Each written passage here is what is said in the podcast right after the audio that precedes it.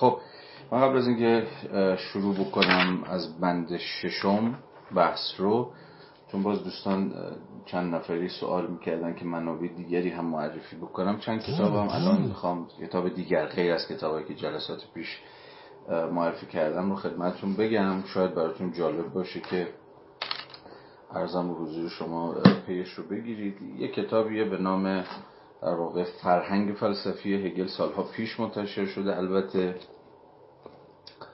و اینکه نمی‌دونم الان در بازار باشه یا نه ولی خب یه خوبی داره این کتاب و اون اینه که مفاهیم هگلی رو یک به یک به زبان نسبتا ساده توضیح داده. مایکل این بود نویسندشه که می‌دونید مترجم خود پیداشناسی روح هم هست. و حسن مرتضوی هم ترجمه کرده نشر نیکا این رو سالها پیش منتشر کرد. بازم میگم خیلی مطمئن نیستم کتاب الان پیدا بشه و تجدید چاپ هم تا جایی که می‌دونم نشده.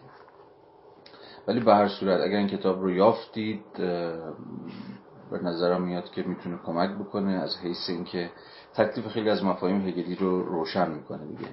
البته کتاب به یه معنی غیر هگلیه و می‌تونید حدس بزنید با همین سه چهار جلسه که با هم دیگه داشتیم که به هر حال اگر هگل بود احتمالا چنین چیزی رو نمیپسندید. حالا فارغ از اینکه هگل میپسندید یا نمیپسندید روش خیلی غیر هگلیه. یعنی که مفاهیم رو جدا از کانتکستشون جدا از تفصیلشون جدا از ارزم به حضور شما که نسبتشون معمولا با بقیه مفاهیم سیر استدلالی و به دقیق معنای کلمه سیستم یا نظام در واقع شما جدا بکنید و مستقل یک به یک توضیح بدید خب به یک معنای هگلی نیستش دیگه. ولی خب اختزاعات بازار و کتاب و اختزاعات آکادمی و اختزاعات سر در از اینکه خلاصه هگل چی میگه و این مفهوم تو هگل معنیش چیه اون مفهوم تو هگل معنیش چی نیست. به حال ایجاب کرده که چنین کتابی هم در بیاد تا جایی که من می‌دونم در جهان انگلیسی زبان این تا این لحظه معتبرترین فرهنگ لغات یا در واقع فرهنگ مفاهیم هگلیست که موجوده از این حس کتابیه که می‌تونه بهتون کمک بکنه. به ویژه اونجایی که با یه سری مفاهیم مواجه میشید که خیلی نمی‌دونید داستانش چیه و هگل اون رو مفاهیم رو چجوری صورت بندی کرده این کتاب می‌تونه به درتون بخوره.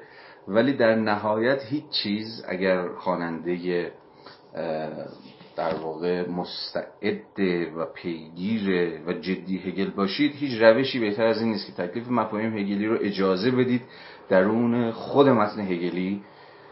ارزم به حضور شما که روشن بشه و خودش رو شکوفا بکنه و ارزم به حضور شما که دست خودش رو برای شما رو بکنه. و خب این البته چون که گفتم مستلزمه که ذره حوصله کنید دیگه. با هگل پیش بیاد گام به گام باهاش تا خود مفاهیم در سیرورت خودشون در سیر و روند و شدن خودشون.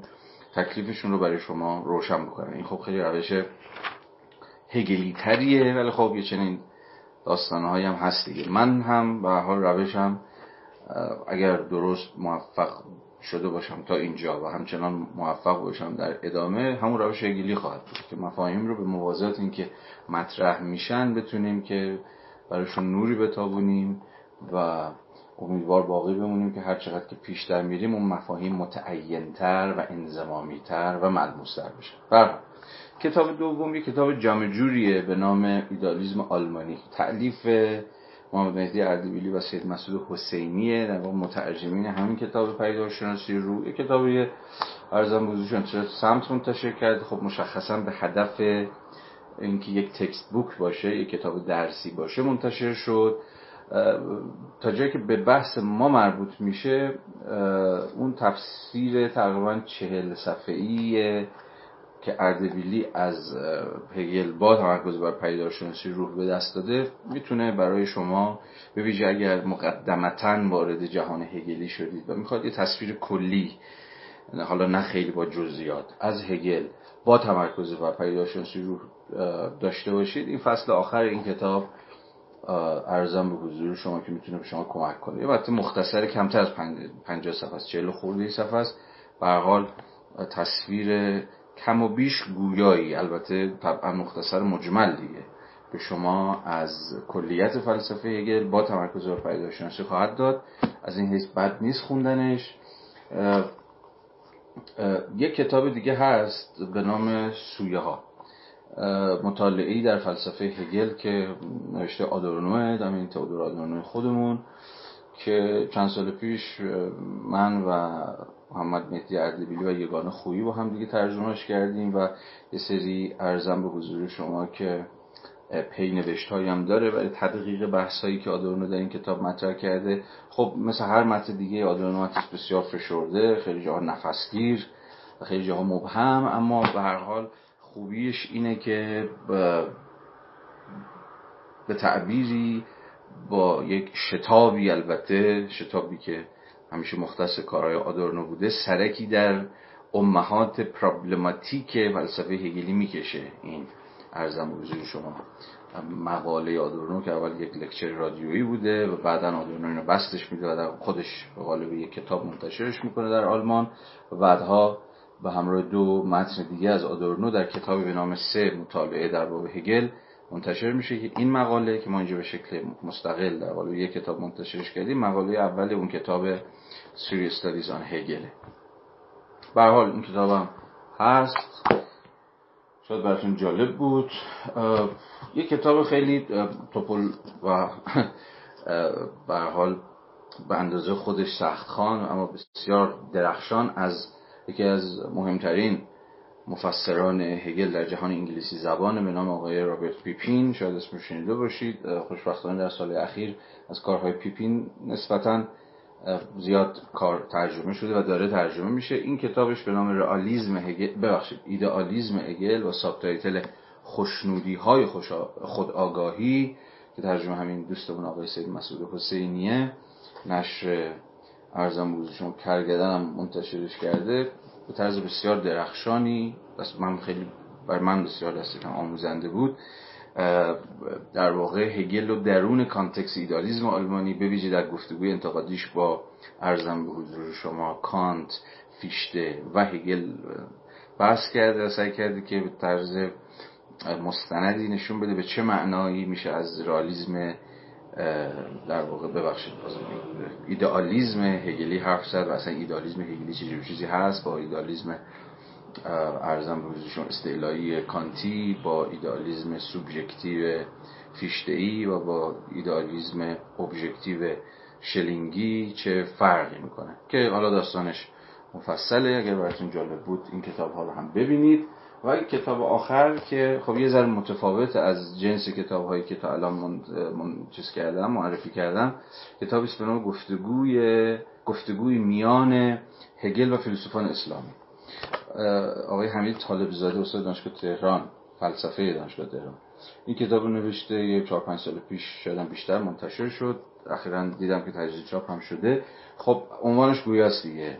عنوانش اینه که سعی کرده به زعم خودش گفتگویی رو پیش ببره بین فیلسوفان اسلامی با تمرکز بر صدرا و فلسفه در واقع صدرایی با میراث فلسفی هگل. این کتاب حالا فارغ از اهمیتی که داره از حیث اینکه به هر حال سعی کرده که یک گفتگویی برقرار بکنه ارزم به حضور شما بین این دو تا جهانی که ظاهرا خیلی با هم دیگه متفاوتن و واقعا هم با هم دیگه متفاوتن و گفتگو رو هم به این معنا نفهمیده که مثلا فیلسوفان اسلامی چجوری می‌تونن جواب هگل رو بدن یا اریانا هگل چه درسی داره که به فیلسوفان اسلامی بیاموزه و به این معنا تفاوت این دوتا رو منحل بکنه؟ به واقع سعی کرده که تا چه زورش رسیده در واقع این گفتگو رو به نوعی پیش ببره که ببینه که هر یک از طرفین این گفتگو چجوری می‌تونن مواضع طرف مقابل خودشون رو به نوعی مسئله دار بکنن. و اصلا گفتگو به دقیق معنی کلمه همینه دیگه. در واقع کاری که گفتگو قراره با ما بکنه این نیستش که آخر امر ما مثلا یه جور توافق برسیم یا متقاعد بشیم که ای همون حرفی که من داشتم می‌زدم تو هم داشتی بی زبان دیگری می‌زدی و به این معنا همیشه گل و بلبل بشه اتفاقا گفتگو به معنای دقیق دیالکتیکی کلمه مواجهه که دو طرف رو دگرگون می‌کنه. دو طرف رو با آدم های متفاوتی تبدیل می‌کنه. یا به تعبیر دیگه در واقع از مجرای دیگری شما خودتون دیگر میشید. یعنی گفتگو به یک نوعی کارش با خود دیگری شدن به زبان هگلی اگر بخوایم بگیم حالا امروز هم به این بحث ها ارزم به شما می‌رسیم و به این معنا گفتگو به مسابقه مواجهه شما رو از حدهای خودتون از مرزهای خودتون از تعینهایی که ممکنه تو ذهنتون خیلی سفت و سخت باشه تو جدا می‌کنه می‌کنه و به این معنا یه جور تولید تفاوت می‌کنه. حالا می‌خوام بگم همه اینا مد نظر آقای طالب زاده بود ولی می‌خوام بگم به هر حال حواسش بوده که اگر گفتگو معنایی قرار داشته باشه میباید چنین گفتگویی باشه که مواضع طرفین در نتیجه اون مواجهه یه جوری بحرانی بشه یا یه جوری به حال به پرابلم به مسئله تبدیل بشه. اینکه در عمل حالا چقدر موفق شد آقای طالب زاده بحث دیگری است بماند. حالا من چون اخیرا این کتاب رو خوندم خیلی نکته و حرف و حدیث راجع کتاب زیاده ولی الان اینجا محل بحثش نیست. اینو من به حال برای دوستانی که جد دارن دنبال می‌کنم بحث فلسفی رو به حال یه چششون سمت هگله یه چششون هم احتمالا متوجه اینه که احیانا در سنت فلسفی خودمون چه اتفاقی افتاده و کجا این دوتا می‌تونن یقه هم دیگر بگیرن. این کتاب کتاب جذابیه. به حال اهمیت دیگه هم داره و اون یک جور در واقع ادعایی که همیشه وجود داشته و خب پر بیا هم نیست. و اون اینه که در فلسفه اسلامی هیچ کس به اندازه صدرا ملا صدرا فلسفهش یه جورایی همخان با فلسفه هگلی نیست. خب تلاش های کم و بیش زیادی شده حالا چه در مقام ادعا چه در مقام ارزم به حضور شما اثبات که به واقع نشون بدن که اون حرکت جوهری که خب در در ملا صدرا هست خیلی نزدیک متافیزیکش بنیانهای بنیادهای متافیزیک ارزم به حضور شما. حرکت جوهری صدرایی خیلی نزدیک به ارزم به حضور شما. یه جور جوهر به مسابه سوژه‌ای که یا در واقع متافیزیک پویشی که نزد هگل هست و به این معنا شاید بشه این دوتا رو با همدیگه همخوان کرد. یا ارزم به حضور شما اینها رو به موازد همدیگه خوند. من همین ادعا جدی می‌گیرم. به نظرم می‌رسه که چون خیلی فلسفه صدرایی رو هنوز بهش مسلط نیستم. خیلی مبتدی و خیلی لک و لک کنان دارم ملا صدر رو می‌خونم تا ازش سر در بیارم. ولی اونقدری که خوندم و می‌فهمم به من یک دانشجوی تازه کار و نورسیده فلسفه اسلامی و به ویژه فلسفه صدرایی به نظرم می‌رسه که ارزم به حضور شما که امکان گفتگوی فلسفه صدرایی و فلسفه هگلی بیش از گفتگوی هر فیلسوف دیگری در جهان اسلام با میراث ایدالیسم آلمانی و به ویژه هگل ممکن. حالا اینم موضوعاتی است که الان فرصت نخواهیم داشت بستش بدیم و در واقع راجع به جزئیاتش صحبت کنیم. فقط در مقام معرفی کتاب و یک دایی که مطرح کرده باشم و تفسیرش رو موکول کرده باشم به آینده. فعلا در همین حد و اندازه کفایت می‌کنه. خب دیگه همین کتاب رو می‌خواستم معرفی کنم. حالا چند تا کتاب دیگر هم هست که به مرور بریم جلوتر در جلسات آتی. اگر موضوعیتی داشت خدمت شما من معرفی خواهم کرد.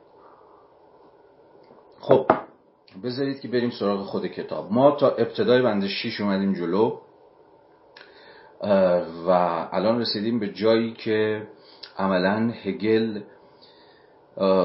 تا ابتدای بند 11 یعنی در قالب پنج پاراگراف یک جورایی داره ارزم به حضور شما مرزبندی می‌کنه با فلسفه های زمانی خودش و به تعبیر دیگه مرزگذاری و تفاوت گذاری و فاصله گذاری هگل در موضوع حقیقت در موضوع مطلق در موضوع جوهر با فلسفه های زمان خودش که خب یه سرش ادامه ایدالیزم آلمانیه که خب کانته و فیشته و شلینگ یه سمتش در واقع یک جور فلسفه های ارزم به حضور شما کم و بیش می شود گفت. مثلا عرفانی دینیه مثل یاکوبی و یه سرش هم فیلسوفان رومانتیکه که حالا کسانی مثل خود هوردلین رگه هایی حتی از فلسفه شلینگ کسانی مثل نوالیس و دیگران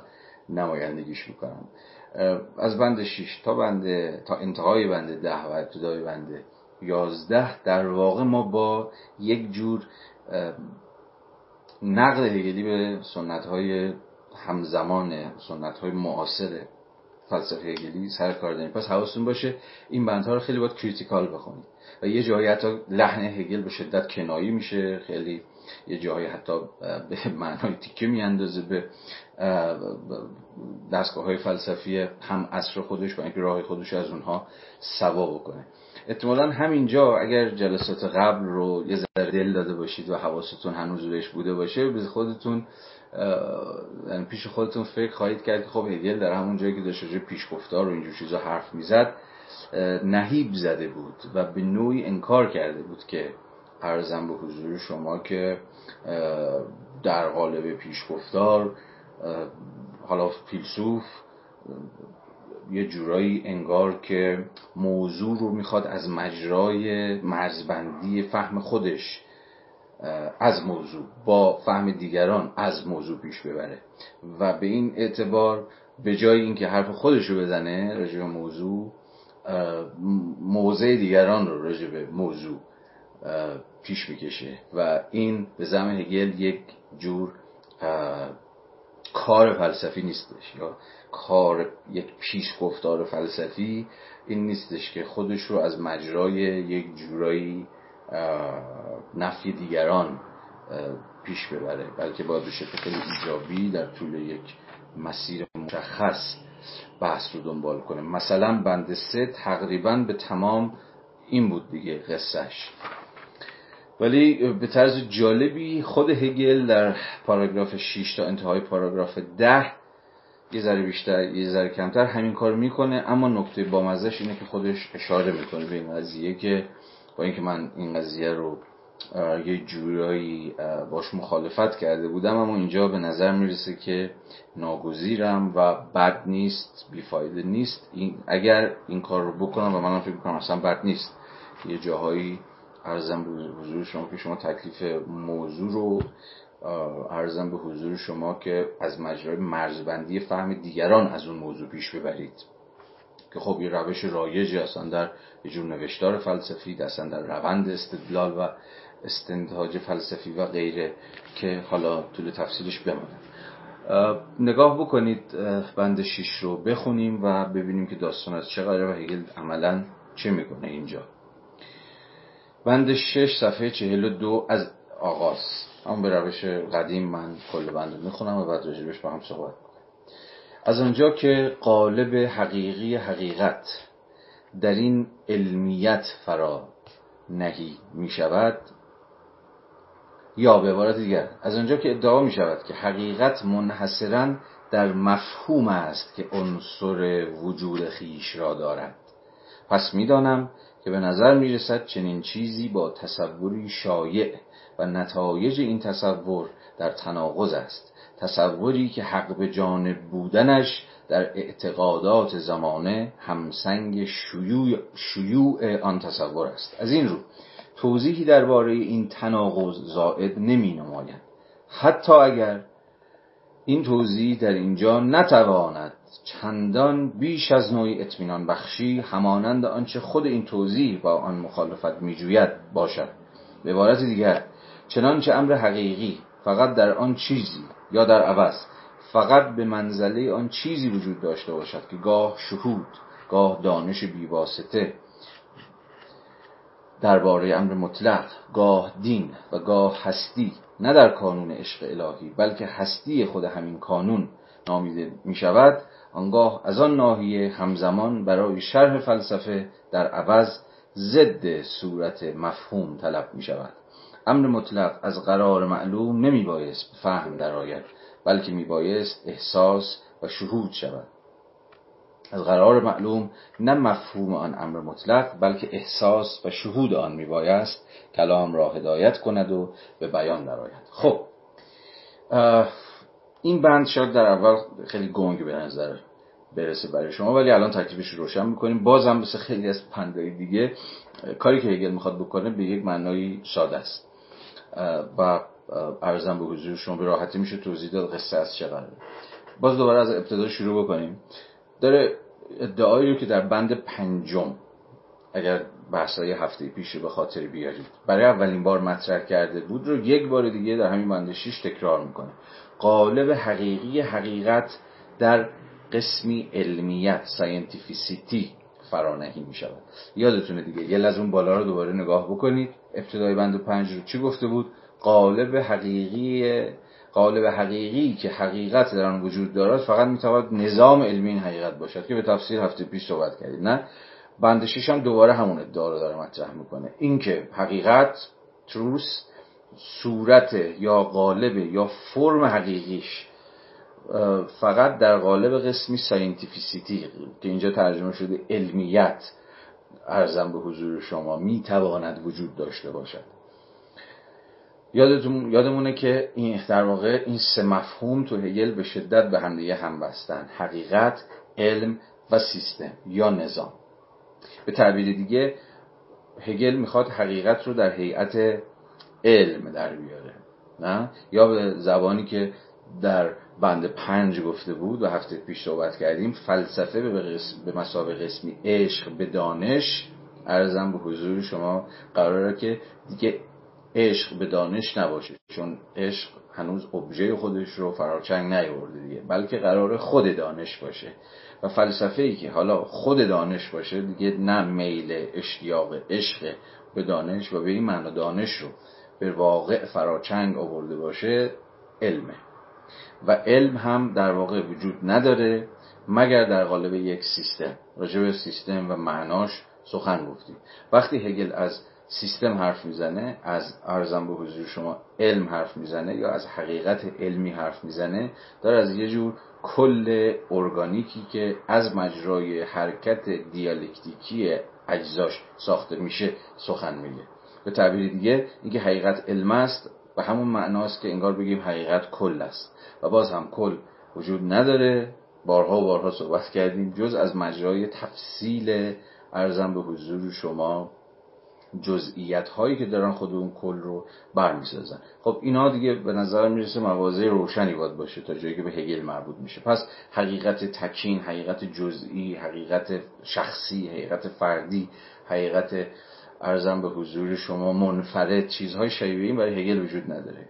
حقیقت فقط در طول یک مسیر پرفراز و نشیب و تا جایی که این مسیر پرفراز و نشیب قراره که یک سیستم ارزم به حضور شما که منسجم رو بسازه وجود خواهد داشت. و در انتهاست که تازه حقیقت خودش آشکار می‌کنه. به تعبیر دیگه حقیقت چیزی نیست که از قبل وجود داشته باشه. ما از قبل بدونیم که حقیقت چیست و بگیم تو مشت ماست تو دست ماست و ارزم به حضور شما به هم نمیدیمش. فقط مال منه. خود این پویشی شدن حقیقت خود این فرایندی شدن حقیقت یکی از نقاط به نظرم بسیار درخشان فهم هگلی از حقیقتی که بسیار بسیار می‌تونه راهگشا باشه. هنوزم که هنوز حتی اگر با بسیاری از مواضع هگلی ما همراه و همدل نباشیم. برای حقیقت چیزی که داره ساخته میشه. و کل تاریخ یعنی من شما گذشتگانمون و آیندگانی که به نوعی از راه خواهند رسید کل بشریت و کل تاریخ به نوعی هر یک سهمی داره ایفا می‌کنه در اینکه این حقیقت به شکل پویشی نهایتا در قالب یک هیئت سیستماتیک علمی محقق بشه و سرکلش ارزم به حضور شما که پیدا بشه. خب اینو تا اینجا داشته باشید تا اینجا که حرف جدیدی نزد از آنجا که قالب حقیقی حقیقت در این علمیت فرانهی می شود یا به عبارت دیگر از آنجا که ادعا می شود که حقیقت منحصرا در مفهوم است که عنصر وجود خیش را دارد. خب اینجا می‌رسیم به یکی از مهمترین مفاهیم هگلی یعنی خود مفهوم concept. خود مفهوم مفهوم. خب یکی از جاهایی که هگل به شدت راه خودش رو از فلسفه معاصران خودش جدا می‌کنه به ویژه از کسانی مثل شلینگ که خب زمانی که هگل داره این گنده‌ی فلسفه آلمان شلینگ دیگه در 1807 حالا در کنار اون دو تا غول دیگه کانت و فیشته در واقع یه جورایی نماینده اصلی ایدئالیزم آلمانی شلینگه. در مرزبندی با شلینگ در مرزبندی با یاکوبی در مرزبندی با رومانتیک ها که اساسا حالا در ادامه خواهیم دید.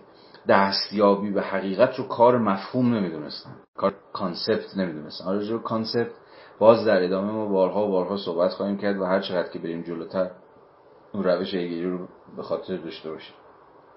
متعینتر خواهد شد و فهمش در ذهن شما در واقع فهمش در ذهن شما خواهد نشست. اما همین اندازه فعلا کافی بدونیم که هگل مدافع تفکر مفهومیه. حالا اینکه مفهوم چیه باز در ادامه نرم نرمک بیشتر بیشتر روشن میشه. در برابر فلسفه هایی که فکر می‌کردن که اتفاقا دستیابی به حقیقت نه به وساطت مفهوم و تفکر مفهومی.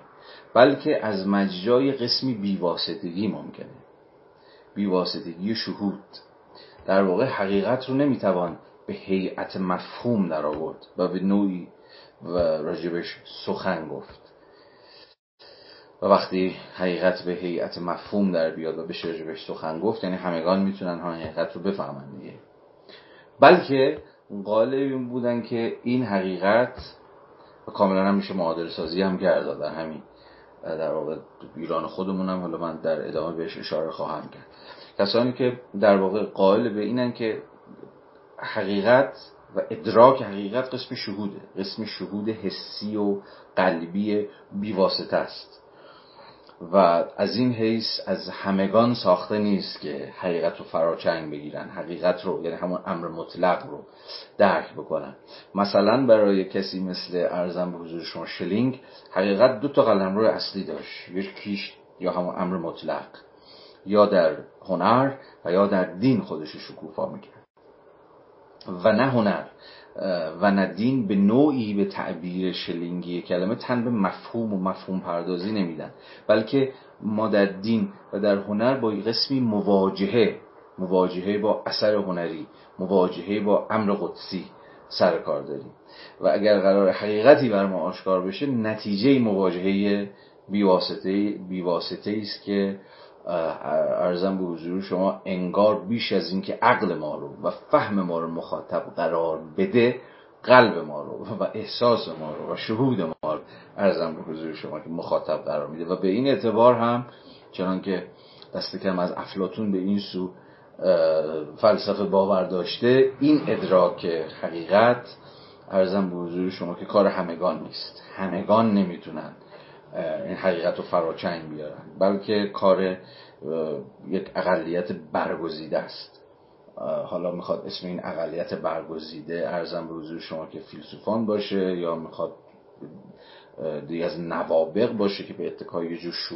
یه جور نبوغه که معلوم هم نیست از کجا آمده و از جنس یه جور فیزه و به این اعتبار که فیضه بین همگان هم به تصاوی قسمت نشده یا ارزم به حضور شما به قول هگل اسمشون متولدین ماهی یک شنبه بذاریم یا هر کسی شبیه این به حال این حقیقت فقط از آن اون اقلیت است. یه توضیح داخل پرانتز بدم متولدین ماهی یک شنبه خب یه جور در واقع باور مسیحی بوده که کسایی که در یک شنبه به دنیا اومد یک شنبه به دنیا اومدن به نوعی نظر کردن یا همون اقلیت برگزیدن و به این معنا زبان حیوانات رو می‌فهمن.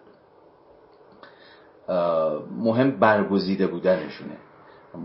مهم اینه که یک اقلیتی هم که در توانایی ادراک حقیقت نسبت به بقیه و از بقیه متمایزن و سرترن و برجسته ترن و به این معنا قسمی برگزیدگی دارن. ما بسیار بسیار آشناییم نه؟ یه ذره ذهنمون رو از هگل بکشیم بیرون. این معاصر سازی رو هر به حضور شما تمرین بکنیم.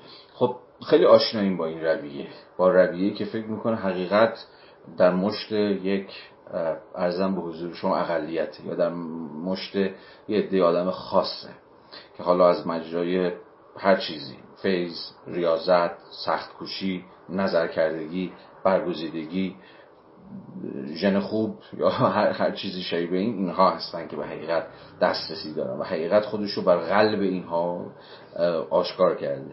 بر وجود اینها حقیقت خودش رو شکوفا کرده.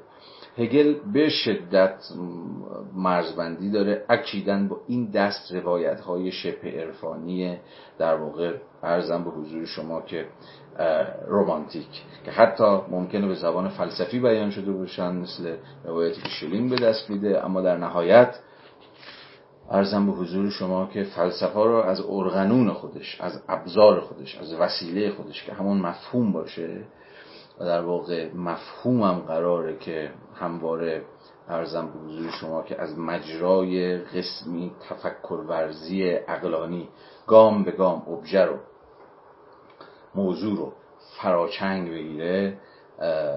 در واقع این مسیر رو نفی می‌کنم هگل به شدت قائل که کار فلسفه دقیقا از مجرای مفهوم اینه که بتونه به یک معنایی مفهوم رو غنیتر و غنیتر و غنیتر بکنه. کار مفهوم به نوعی فراچنگ آوردنه. مثلا به آلمانی هم بگریف یکی از معانیش ارزم به حضور شما همینه. فراچنگ آوردن یا به دست آوردن یا زیر بال و پر گرفتن گنجاندن و چیزهای شبیه مفهوم خود در مقام ابزار فلسفه. فلسفه هیچ ابزاری نداره جز کانسپت هاش و خود concept هم در واقع در مسیر فلسفه در مسیر فلسفه ورزی قراره که غنیتر و شکوفاتر و کلیتر بشه. چون خود مفهوم قراره که در نهایت به حقیقت راه ببره نه؟ و اگر حقیقت قراره که کلی باشه مفهوم هم میباید به آنچنان سطحی از universality برسه در روایت هگلی که بتونه ارزم به حضور شما که همه فعلیت رو به تعبیری همه آنچه هست رو. حالا شما مسامحتا بگویید که همه ساحت ابژکتیویته رو فراچنگ بگیره. بنابراین مفهوم در مسیر شدن خودش در مسیر غنایابی بیشتر خودش در مسیر کلیتیابی بیشتر خودش. در, در مسیر ارزم به حضور شما شکوفایی بیشتر خودش نه؟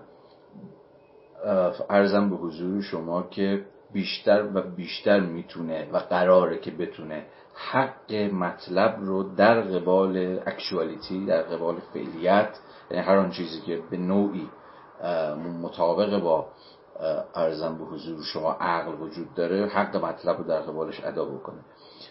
ولی باز به این معنا مفهوم همیشه تا اون آخر آخر الامر که قراری که با جهان یکی به یعنی همه جهان رو همه عرصه فعلیت رو انگار به نوعی تحت پوشش خودش بگیره. اما تا قبل از اون مفهوم همیشه یه چیزی کم داره.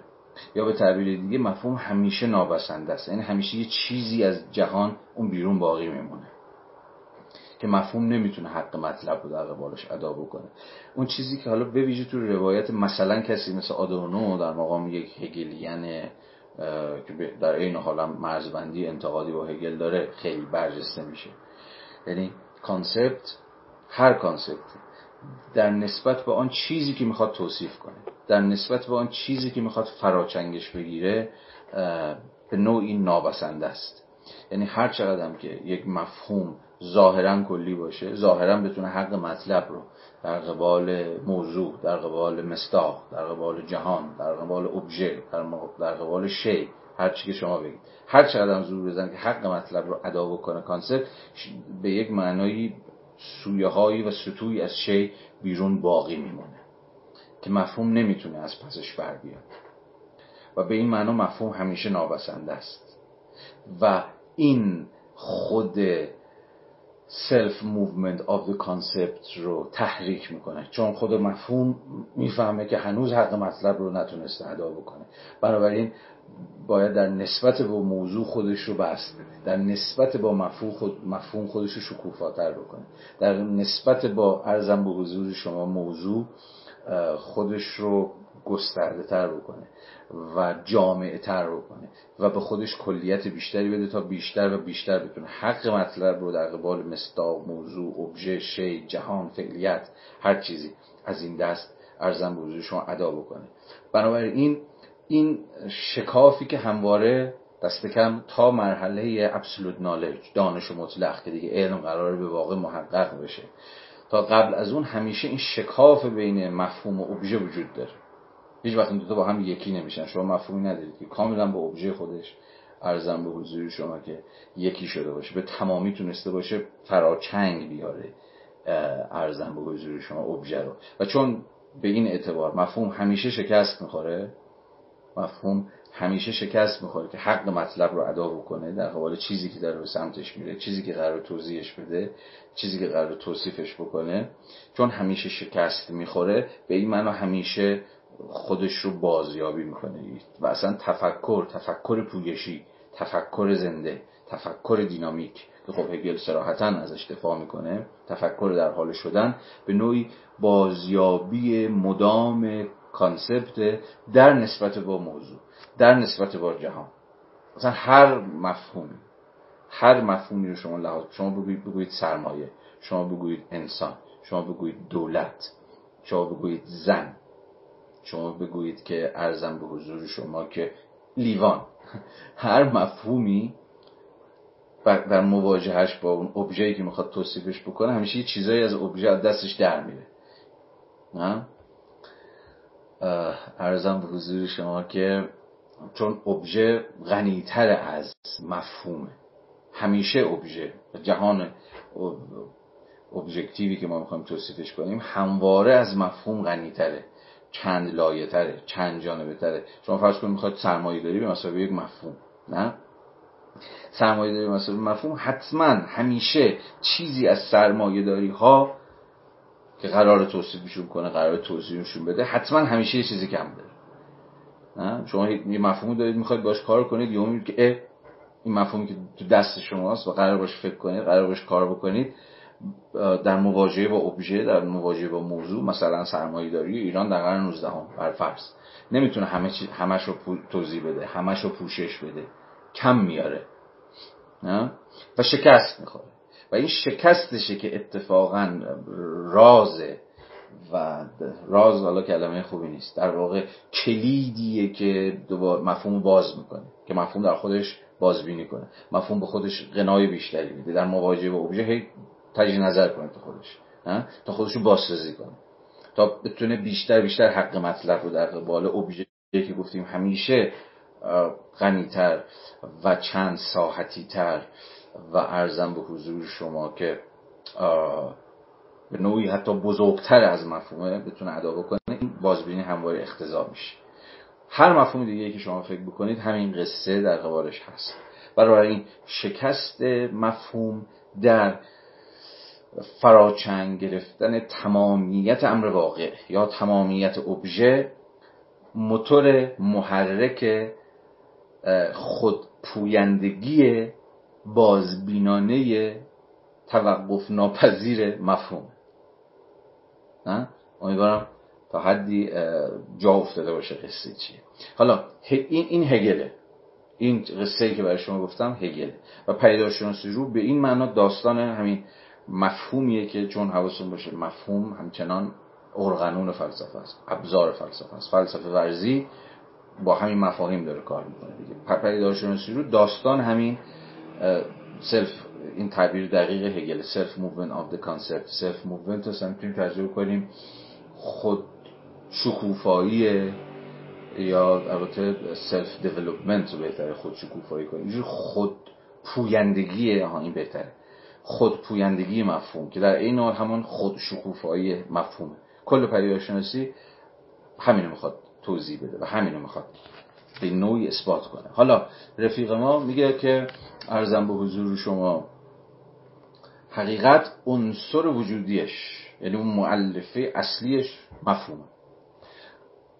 میگه این, این داستان یعنی فلسفه ای که مفهوم رو به مسابه عنصر وجودی خودش داره بلافاصله با تصوری شایع و نتایج این تصور شایع که منظورش همین ارزم به حضور شما که ارزم به حضور شما که منظورش فلسفه عصر خودشه که دست بالاش با شلینگه دست بالاش مثلا با عارف مسلک های مثل یاکوبیه دست بالاش با رومانتیک هست میگه به ویژه این این در واقع فلسفه به مسابقه تفکر مفهومی با این تصور رایج و شایع از ارزم به حضور شما فلسفه در عصر ما در تناقض قرار می‌گیره. تصوری که حق به جانب بودنش در اعتقادات زمانه همسنگ شیوع آن است. یعنی هم شیوع پیدا کرده این تصور از فلسفه که فلسفه غیر مفهومی می‌فهمه اصلا شهودی می‌خواد بفهمتش و به همون اندازه هم خودش حق به جانب می‌دونه. از این رو توضیحی درباره این تناقض زائد نمی نماید حتی اگر این توضیح در اینجا نتواند چندان بیش از نوعی اطمینان بخشی همانند آنچه خود این توضیح و آن مخالفت میجوید باشد. اینجا یه تیکه در واقع کنایه‌ای به ادعای پیشین خودش داره میندازه دیگه که در بندهای قبلی پیشگفتار گفت ازش یاد کرده بود. که چنین توضیحی تا جایی که قراره صرفا مرزبندی با فهم دیگران از موضوع باشه در یک پیشگفتار فلسفی زائده. اینو یک دو پاراگراف قبلتر گفته بود. اما اینجا خودش داره این کارو می‌کنه. توضیحشو دادم دیگه. ولی به حال داره به خودش آسون می‌گیره دیگه. میگه اینجا فعلا چیز نیست. فعلا خیلی بیفایده نیستش که اگه من این کارو بکنم. و با این تصور شایع از فلسفه مرز بکشم. به عبارت دیگر. آها اینجا دیگه مهم میشه. به عبارت دیگر. چنانچه امر حقیقی فقط در آن چیزی یا در عوض فقط به منزله آن چیزی وجود داشته باشه که گاه شهود گاه دانش بیواسطه درباره امر مطلق گاه دین و گاه هستی. خب همه اینها مفاهیمیه که ارزم به حضور شما که هم اسرار هگل دارن ازش به مسابقه امر حقیقی یاد می‌کنن. امر حقیقی چیه؟ همون شهوده. شهود چیه؟ همون دانش بیواسطه امر مطلقه. امر مطلق موضوعی نیست که فلسفه از مجرای یک سفر پر طول و تفصیل قرار باشه که در تلوس خودش در قایت خودش تازه فراچنگش بگیره. بلکه انگار مطلق مطلق مثلا حقیقت همین الان اینجا هست. همین الان دور ماست. و فقط کافیه که زنگار از قلبمون ارزم به حضور شما که پاک بکنیم چشامون رو بشوریم تا بتونیم یه جور دیگه ببینیم تا اون موقع امر مطلق خودش رو بر ما آشکار بکنه. یا حقیقت یا چه می‌دونم خدا یا, یا, هر, هر چیزی دیگه که شما فکرشو می‌کنید. ارزم حضور شما گاه دین و گاه هستی. میگه اینها همه شدن چه نامهایی برای امر حقیقی. و به این معنا فلسفه انگار ارغنون خودش و مفهوم رو گذاشته کنار مفهوم خودش رو از دست داده و در عوض عرصه شده برای جولان گرایش های همین رومانتیک و عارفانه و دینی و شهودی که می‌خوان شیرجه بزنن تو امر مطلق به شکل کاملا بیواسطه بیواسطه یعنی یکی بشن دیگه. تو عرفان هم همینه دیگه. تو انواع اقسام گرایش های عرفانی تو مثلا سنت گرایی هایی که مثلا توی امثال چه می‌دونم نصر هست یا به روایتی مثلا توی امثال کربن هست توی فردریک شوان هست. اینجا رو دارم میگم. یا خیلی از همین گرایش های دینی که ما هم باشون آشناییم و فکر می‌کنن که در واقع امر مطلق به مسابه حقیقت چیزی نیست که با تفکر مفهومی بشه فراچنگش ابو برد بلکه اتفاقا میباید یه جوری خود رو از دست داد یه جور بی خود شد چون خود حائل بینه ارزم به حضور شما من البته من که قراره در نهایت فنا بشه در امر مطلق. هجاب و حایل بین من و حقیقت. تو این خود که برخیزه و به نوعی دود بشه و به هوا بره اون موقع است که تازه من با ابژه با امر مطلق یکی میشم. اون حقیقت حقیقت راستینه. و خب کیه که ندونه اون حقیقت؟ بیان پذیر که نیست که نه؟ تجربه عرفانی که نمیشه بیان کرد. نهایتا بیان در واقع یه جور شهود امر حقیقی میشه شتیات شتیاتی که بازم به نوعی ساکن زبان نیستن یا به تعبیر دیگه یه جور زبان خصوصی هست و این یعنی چی؟ یعنی که باز خود حقیقت در این گرایش های شهودی عرفانی و اینجور داستان ها تبدیل به یک امر به شدت خصوصی سازی شده میشه. شما اینکه بفهمید حقیقت رو خودتون با تجربه بکنید. این حقیقت نمیشه انتقال داد نمیشه بیان کرد نمیشه به اشتراک گذاشت. فقط میشه محوش شد. و مستلزمی که هم که گفتم از خود بی خودی یه جور اکستازی مثلا اکستازی همین دیگه قرص اکس اینا. یعنی از خود بی خود شدن دیگه. دیگه خودی وجود نداره. شما خودتون رو فراموش می‌کنید و غرق در و جذب در و منحل در و ذوب در یک حقیقتی میشید که انگار بزرگتر از شماست و زور تفکر و مفهوم و زبان بهش نمی‌رسه. مثلا خود این این که عرصه حقیقت در این دست گرایش ها عرصه خاموشی دیگه. اصلا عرصه سکوت جایی برای زبان نیست. و زبان هم همیشه امر کلیه. شما وقتی که زبان باز می‌کنید در اون ساحت کلیتید یعنی در اون عرصه فهم پذیری کلی هستید. یعنی دیگران هم می‌تونن تو زبان کلیه دیگه. زبان که مال شما نیست یا مال من که نیستش مال همگانه. اون مال که کلمه غلطیه. زبان از آن هیته عمومیه. یا فقط ارزم به حضور شما درون یه جور هیته عمومی که قلم روی امر اشتراکیه و زبان هم به این معنا شاید اشتراکی در این امر باشه فهمیده نیست. ولی این گرایش های عرفانی رومانتیک دینی یا هر چیزی ارزم به حضور شما که باز به زبانی که خود هگل بیان می‌کنه انگار فقط مال متولدین روز یک شنبه به همون تعبیری که دقیقه پیش ازش خدمت شما یاد کردم نه؟ به حال روشنه که هگل با چه جدیتی حالا هر چقدر جلوتر میریم این جدیت بیشتر بیشتر میشه. راه خودش از این رومانتیسیزم عارفان مذهبی جدا می‌کنه.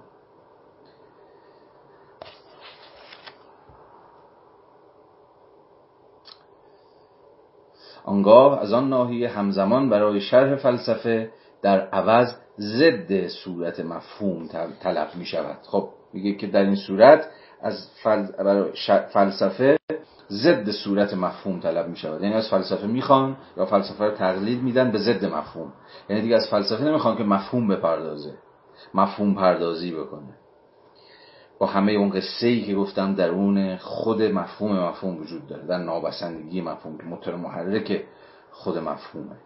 و همواره ارزم به حضور شما که تفکر رو در نسبت با ابژه در نسبت با جهان محیای بازبینی خودش محیای نقد خودش نگه میداره. به دلیل همون نا همانی که گفتیم همیشه وجود داره. نا این همانی بین ابژه و مفهوم. خود این نا این همانی به محرک مفهوم و مسابقه محرک بازبینی مفهوم در خودش و این عملا خود عین کریتیکه. به این معنا فلسفه مسابقه تفکر مفهومی بنیادن کریتیکاله. بنیادن انتقادیه. انتقاد نسبت به چی؟ انتقاد نسبت به بسندگی خود مفهوم. آیا مفهوم ما بسنده است برای توضیح جهان؟ برای توضیح آن چیزی که می‌خوایم توضیحش بدیم. آیا به واقع مفهوم می‌تواند فراچنگ بیاورد آنچه را که می‌خواهم راجبش بگویم؟ خود این پرسش پرسش از اون بسندگیه.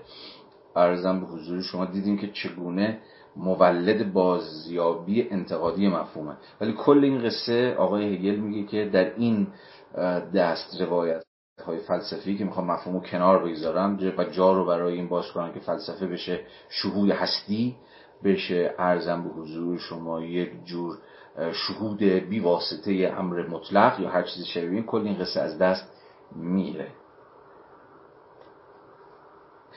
یه پرانتز باز کنم وسوسه هم. اجازه می‌خوام این کارو بکنم. همین کتابی که دقیق پیش راجبش با شما صحبت کردم کتاب آقای حمید طالب زاده که گفتم سعی کرده گفتگوی بین هگل و فیلسوفان اسلامی راه بندازه پایانش خیلی پایان جالبیه. نگاه بکنید.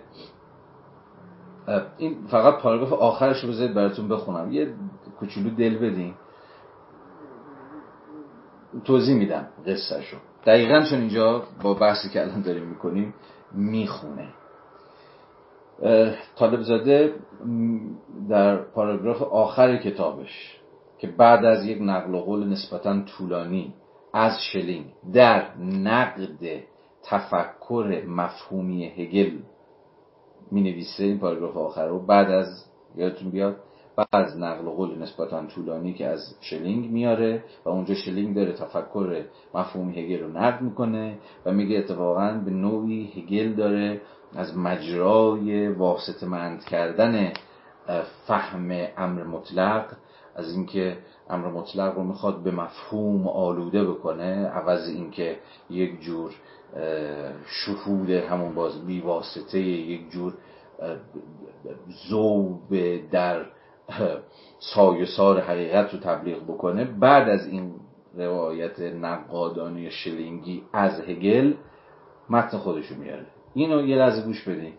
ایده مطلق هگل بنیاد متافیزیک اصل جدید است که دین و اخلاق و اجتماع و فرهنگ و هنر و سیاست را به نحوی وحدتمند و در فرایندی تاریخی بنیان گذاری کرده است. از این روی او را فیلسوف دولت شهر مدرن خواندند. با این حال شلینگ نشان می‌دهد و اینجا کاملا پیداست که تا چه پایه کسی مثل طالب زاده در نهایت دلش با کسی مثل شلینگه. با این حال شلینگ نشان می‌دهد که ایده مطلق هگل جاودانه خود را در صور مفهومی متجلی می کند وجودی است که هیچ حیثیتی ورای آگاهی ندارد. ورای مفهوم ندارد. حالا اینو به صراحت هگل میگه. اگر حقیقت یا همون امر مطلق قرار وجود داشته باشه این کار کار دستیابی به این کار فراچنگ آوردن این حقیقت کار یک جور conceptual consciousness یا آگاهی که از مجرای بازیابی مفهوم به معنایی که گفتم داره تو خودآگاهتر میشه و جامعتر میشه و کلیتر میشه. حالا کسی مثل طالب زاده خب پایه هاش توی فلسفه صدراییه و ارزم به حضور شما که دلش با مفهوم شهود, شهود عقلی شلینگیه در انتهای کتابش داره هگل رو همصدای با شلینگ نقد می‌کنه که هگل چیزی بیرون از یا به قول خودش ورای آگاهی باقی نمی‌گذاره. همه چیز باید به هیئت آگاهی در بیاد. یا آگاهی به اتکای ارغنونی به نام مفهوم همه چیز رو قرار در نهایت فراچنگ بگیره و پیش خودش حاضر بکنه. انگار چیز دیگه بیرون زبان بیرون مفهوم بیرون آگاهی به مسابقه یه جور امر قدسی. به مسابقه امر دسترس ناپذیر امری که در مواجهه باهاش باید یه جور سکوت میشه کرد. یا فقط میشه درش غرق شد یا میشه باهاش یکی شد. چنین چیزی دیگه باقی نمی‌گذاره هگل. با این حال شلینگ نشان می‌دهد که ایده مطلق هگل جاودانه خود را در صور مفهومی متجلی می‌کند. وجودی است که هیچ حیثیتی ورای آگاهی ندارد بلکه خود را در فرایند آگاهی نو به نو تحقق میبخش اسارت وجود در چنبر مفهوم. اینجا انگار که این فراز ظاهرا انتظایی هگل ببینید چقدر هنوز موضوعیت و دلالت داره. به ویژه برای مثلا مایی که فلسفهمون و عرفانمون و کلاممون و همه اینها عمیقا در گروه یک جور تفکری است که اتفاقا می‌خواد نهایتا از زیر بار مفهوم فرار بکنه و جا رو برای قسمی شهود به مسابه ادراک بی واسطه حقیقت باز بگذاره. ببینید با چه حسرتی داره طالب زاده که دیگه مثلا گول سرسبد فیلسوفان حالا دانشگاهی ماست و به عنوان یک هگلیان هم ازش یاد میشه. بدید اینجا چجوری در انتها یهو میفته توی روایت شلینگی. اسارت وجود در چنبر مفهوم. ببین اصلا تعابیر هم ببینید. میگه وجود همون هستی چجوری در مفهوم اسیر شده. در صورتی که وجود هستی خدا امر قدسی چه هر اسمی می‌خواد براش بذارید خیلی گنده تر از مفهوم البته دیدیم که هگل اینو بهتر از هر کسی می‌دونه. یا اگه بهتر از هر کسی ندونه او هم می‌دونه که مفهوم نمی‌تونه به تمامی فراچنگ بگیره. همواره ناین همانی بین مفهوم و جهان باقی میمونه. و به تأکید گفتم که اینه رانه درایو خود تفکر. چون تفکری که مدام شکست می‌خوره مفهومی که مدام به بنبست می‌خوره و می‌فهمه که نابسنده است باز گامی دیگر تلاش می‌کنه تا به تعبیر بکتی دیگه دوباره شکست بخوره. این بار شکستی شاید بزرگتر. ولی در نهایت مفهوم امیدواره. چون هگل به یه معنای فیلسوف امیدوار دیگه که آخر الامر مفهوم می‌تونه از پس وجود بر بیاد. وجود و مفهوم با هم یکی میشن یک جایی. حالا اینجا میشه هگل رو نقد کرد و خوشبینی هگل یا حتی امیدواری هگل رو حتی دست انداخت که خیلی این کار کردن. اما به هر صورت تفاوت رو می‌خوام نشون بدم. اسارت وجود در چنبر مفهوم یا همان سیطره دیالکتیک بر هستی جایی برای شعن غیر سوبژکتیو وجود باقی نمی‌گذارد. شعن غیر سوبژکتیو وجود یعنی اون وچی از وجود که دیگه به سوژه به من به آگاهی به مفهوم تن نمیده. میگه من تو بزرگترم تو زورت به من نمی‌رسه.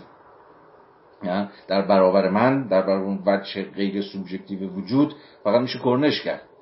فقط میشه آوای هستی رو شنید. یا میشه توش تلاش کرد که شیرجه زد. یا خود رو برکند خود رو حذف کرد تا با وجود هستی خدا هر چیزی شبیه این یکی شد. این کاستی جبران ناپذیر دیالکتیک به شکست آن انجامید و راه اندیشه به سوی گفتگوی با هستی هموار شد.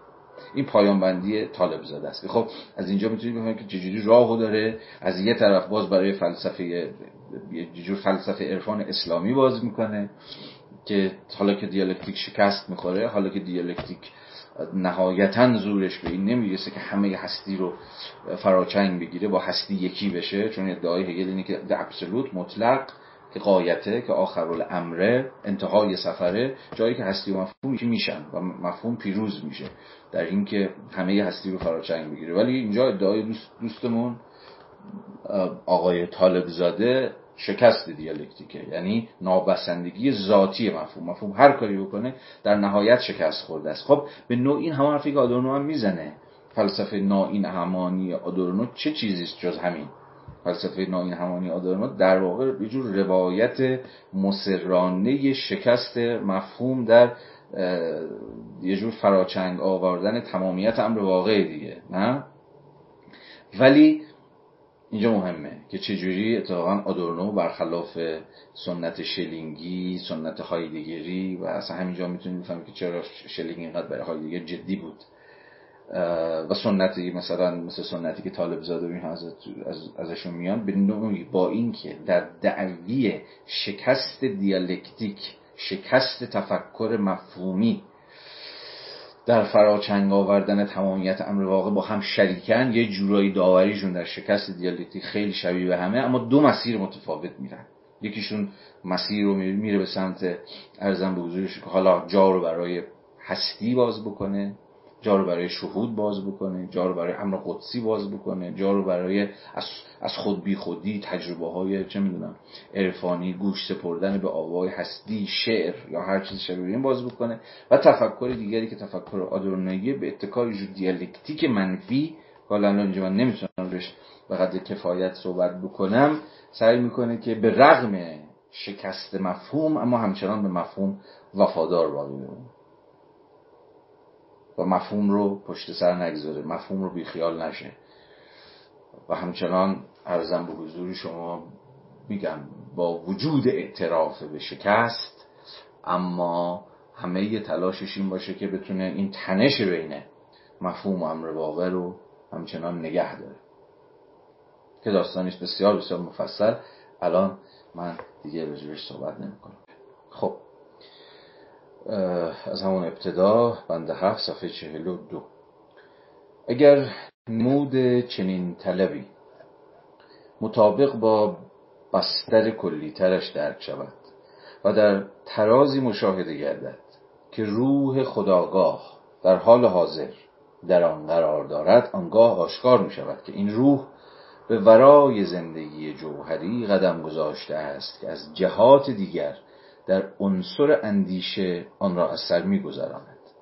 به ورای این بیواسطگی ایمان خیش به ورای رضایت و اطمینان ناشی از یقینی که آگاهی در مورد آشتی خیش با ذات و در مورد حضور کلی این ذات چه درونی و چه بیرونی داشته است. این روح نه تنها به ورای اینها به دیگر حد نهایی باستاب بی جوهر خیش به درون خیشتن خیش فرا رفته است بلکه به ورای این حد نهایی نیست. نه تنها زندگی ذاتی این روح از دست رفته است بلکه این روح از این از دست رفتن و از تناهی هم که عبارت از محتوای اوست آگاه است. این روح روی گردان از این رسوب های باقی مانده به وضع وخیم خیش اعتراف کنان و به آن ناسزاگویان حال از فلسفه چندان توقع دانستن آنچه را که این روح هست ندارد بلکه بیشتر توقع دارد از طریق این فلسفه دوباره به ایجاد آن جوهریت و سلابت هستی دست یابد. بنابراین از قرار معلوم این فلسفه برای برآوردن این نیاز چندان نمی بایست فرو بستگی جوهر را بکشاید و این جوهر را به مرتبه خداگاهی برکشد. نیز از قرار معلوم چندان نمی بایست آگاهی آشوبناکش را به نظم اندیشیده و به بساطت مفهوم باز پس آورد بلکه در عوض میبایست جداگانگی های اندیشه را به ابهام بشاند. مفهوم فرق گذار را سرکوب و احساس ذات را از نو برقرار کند.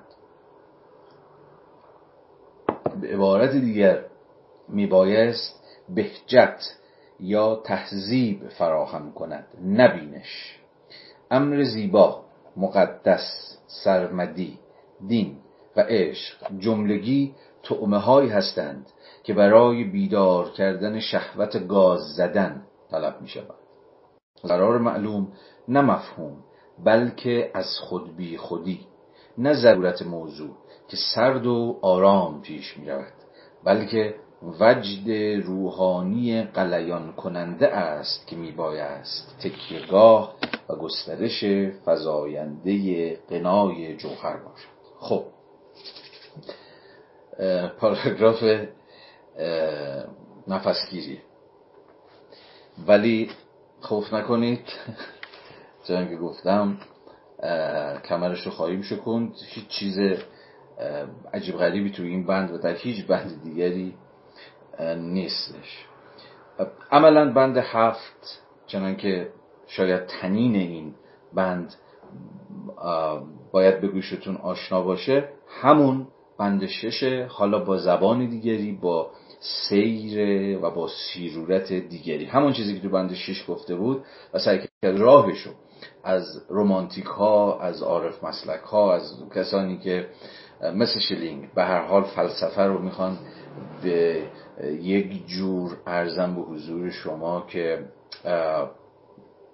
شهود عقلی یا همان شهود بیواسطه امر مطلق تقلیل بدن داره اینجا با همه اونها باز دوباره به زبان دیگر مرزبندی می‌کنه.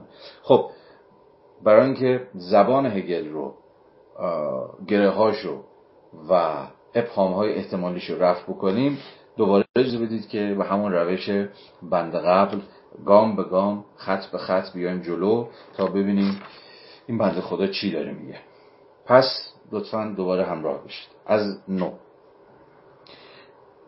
اگر نمود چنین طلبی مطابق با بستر کلی ترش نمود چنین طلبی کدام طلب؟ طلبی که تو بند شیش گفته بود. اینکه فلسفه صورت مفهوم رو بذاره کنار که قصهش رو تعریف کردم نه؟ اگر نمود چنین طلبی مطابق با بستر کلی ترش بستر کلی ترش یعنی همون کانتکسی که همون زمینه تاریخی که ارزم حضور شما هگل حوالی سال 1807 توش نشسته و معاصرانش و فلسفه های رقیبش هر کدومشون یه جایگاهی این وسط اشغال کردن و دارن تکلیف فلسفه رو روشن می‌کنن که فلسفه چیکار باید بکنه چیکار نباید بکنه دنبال چی باید باشه ارقانونش چی باید باشه روشش چی باید باشه قایتش چی باید باشه. میگه تو این بستر کلیتر فلسفه های روز در اون میدان پر هم همه ارزم به حضور شما نظام های فلسفی که ظاهرا بخش عمده ایشون چون که عرض کردم طالب اینن که فلسفه صورت مفهوم رو کنار بگذاره این کل قصه تا اینجا. اگر نمود چلین طلبی مطابق با بستر کلیترش درک شود و در ترازی مشاهده گردد که روح خداگاه در حال حاضر در آن قرار دارد خب روح خداگاه. روح خداگاه که همون موضوع کتابه. موضوع کتاب پیداشناسی. روح در واقع روحی است که از مجرای فنومنهاش پدیدارهاش که صحبت کردیم که همون تجربه ها همون تجربه هایی که ارزم به حضور شما روح به مسابه قسمی آگاهی که داره نرم نرمک به خودش آگاه میشه اصلا سوژه کتاب پیداشناسی روح دیگه. و در ترازی مشاهده گردد که روح خداگاه self conscious spirit روحی که داره خداگاه میشه. در حال حاضر در آن قرار داد پس این بند به شدت بندی است که خود هگل هم کدشو داره به شما میده دیگه. راجع به حال حاضر راجع به 1807 راجع اون در واقع اون بستر کلی تر است. می‌خواد بگه که الان اون روح خداگاه در حال حاضر کجا ایستاده؟ الان به چه درجه ای از شکوفایی خودش نائل اومده بنابراین این بند رو کاملا میباید متناسب با میدان فلسفی آلمان اوایل دهه ده 1800 فهم کرد. پس این بند کاملا به وضعیت تاریخی روح آنچنان که در اون دوره تاریخی متجلی شده. اشاره داره. یعنی وضعیت یه جورایی پس و روشنگری. حتی هنوز پس و روشنگری نیست. اینا وسط روشنگری هم دیگه. خود هگل هم عملا یکی از به حال فیگورهای تعیین کننده روشنگریه. یعنی یکی از برهایی که در سیرورت بالغانه روح مرحله بسیار تعیین کننده روشنگری. که روح یا همون عقل یا همون آگاهی به خود آگاه شونده داره گام های بسیار محکمی و بسیار تعیین کننده در روند خودشکوفای خودش برمیداره. دوباره از اول. اگر نمود چنین طلبی طلب رو گفتیم یعنی چی؟ همان خلاص شدن فلسفه از مفهوم. مطابق با بستر کلیترش یعنی زمانه تاریخی که بحث داره در اون پیش میره درک شود و در ترازی مشاهده گردد که روح خداگاه در حال حاضر در آن قرار دارد یعنی دقیقا لحظه ای که هگل داره می نویسه آنگاه آشکار می شود که این روح به ورای زندگی جوهری قدم گذاشته است که از جهات دیگر در عنصر اندیشه آن را از سر میگذراند. یه ادعا یه ادعای خیلی مهم داره می‌کنه هگل که چی؟ روح در این لحظه تاریخی به ورای زندگی جوهری قدم گذاشته. یعنی چی؟ زندگی جوهری. و به ورای زندگی جوهری. یعنی زندگی که روح دیگه با جوهر یکی نیست. یعنی دیگه در جوهر فرو بسته دیگه نیست. به تعبیری که در بند 17 و 18 در جلسات بعد باز خواهد شد و جلسات پیش البته. من پیش دستانه گفته بودم ماجرای اینکه روح رو در, در واقع جوهر رو هگل ادعا می‌کنه باید به مسابه سوژه فهمید. یعنی به مسابه یعنی جوهر رو به مسابه سوژه خوداندیشی فهمید که حرکت می‌کنه و به این معنا برخلاف تصور کلاسیکا از جوهر ایستانی است. ارزم به حضور شما قائم به ذات نیستش. اونجا باز تکلیف روشنتر میشه. اما در اینجا ادعایی که داره می‌کنه اینه که روح از جوهر خودش اومده بیرون. از اینکه با خودش یکی باشه در یک جور بساطت باشه در یک جور سکوت و سکون باشه هنوز چند شقه نشده باشه به راه نیفتاده باشه متفاوت از خودش نشده باشه با خودش دیگری نشده باشه. از همه اینها که در حکم فروبستگی جوهرن در حکم خود این همانی جوهر با خودشونن روح در این لحظه تاریخی اومده بیرون. آنگاه آشکار می شود که این روح به ورای زندگی جوهری قدم گذاشته است یعنی در اصل روشنگری دیگه. همون لحظه که هگل داره می نویسه یه جور اوج عصر روشنگریه عصر حاکمیت عقله. عصر اتفاقا حاکمیت از یک طرف عدم باور به قدرت شهود و به قدرت ارزن به حضور شما که دانش بیواسطه و دین و عشق و هستی و اینجور چیزهاست.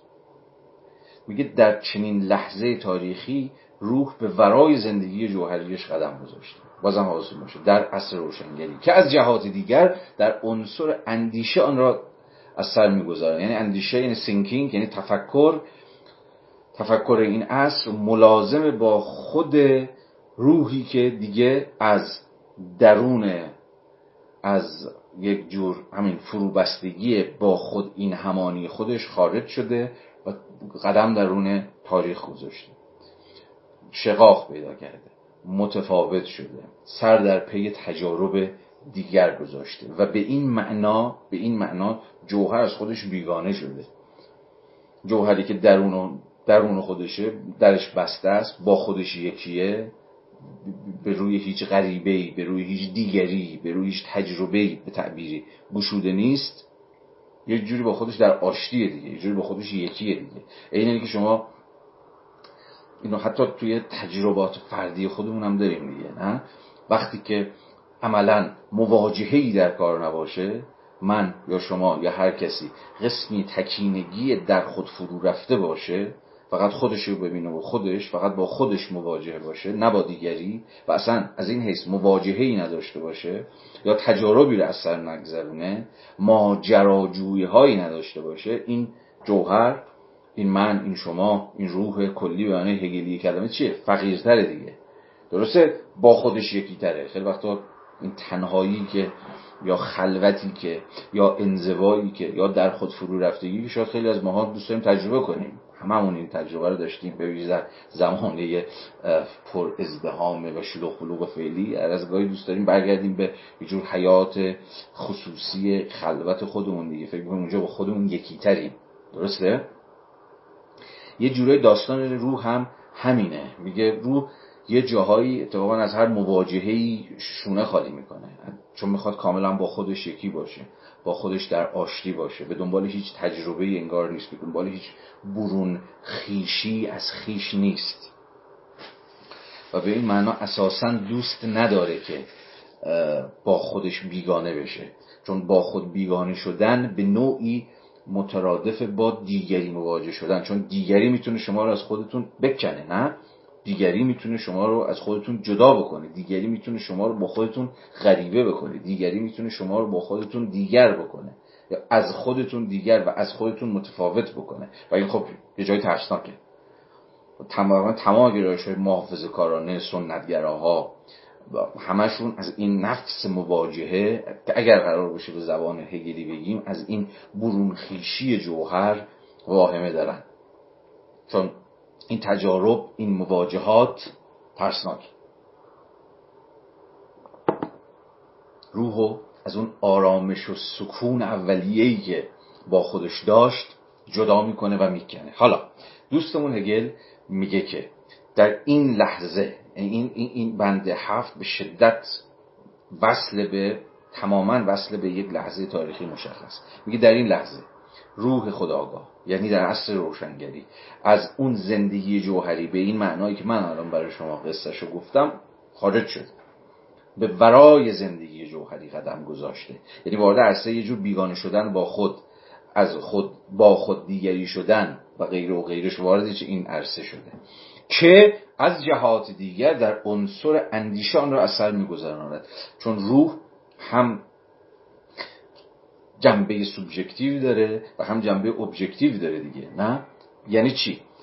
یعنی این روح هم در عنصر اندیشه اندیشیده میشه در هر لحظه تاریخی انگار روح هم در ساحت تفکر هم در ساحت مفهوم صورتی به خودش می‌گیره و هم در ساحت ابژکتیو در ساحت نهادها سنتها هنجارها اخلاقیات دولت اقتصاد و غیره و غیره و غیره. یعنی هم سوی روح هم سوی ابژکتیو داره هم سوی سوبژکتیو نه؟ این دوتا کاملا در هم تنیدند و ارزم به حضور شما اینها نمیشه از هم جدا کرد. روح به نوعی وحدت این سویه های سوبژکتیو و جنبه های ابژکتیوه حالا سخن چیه؟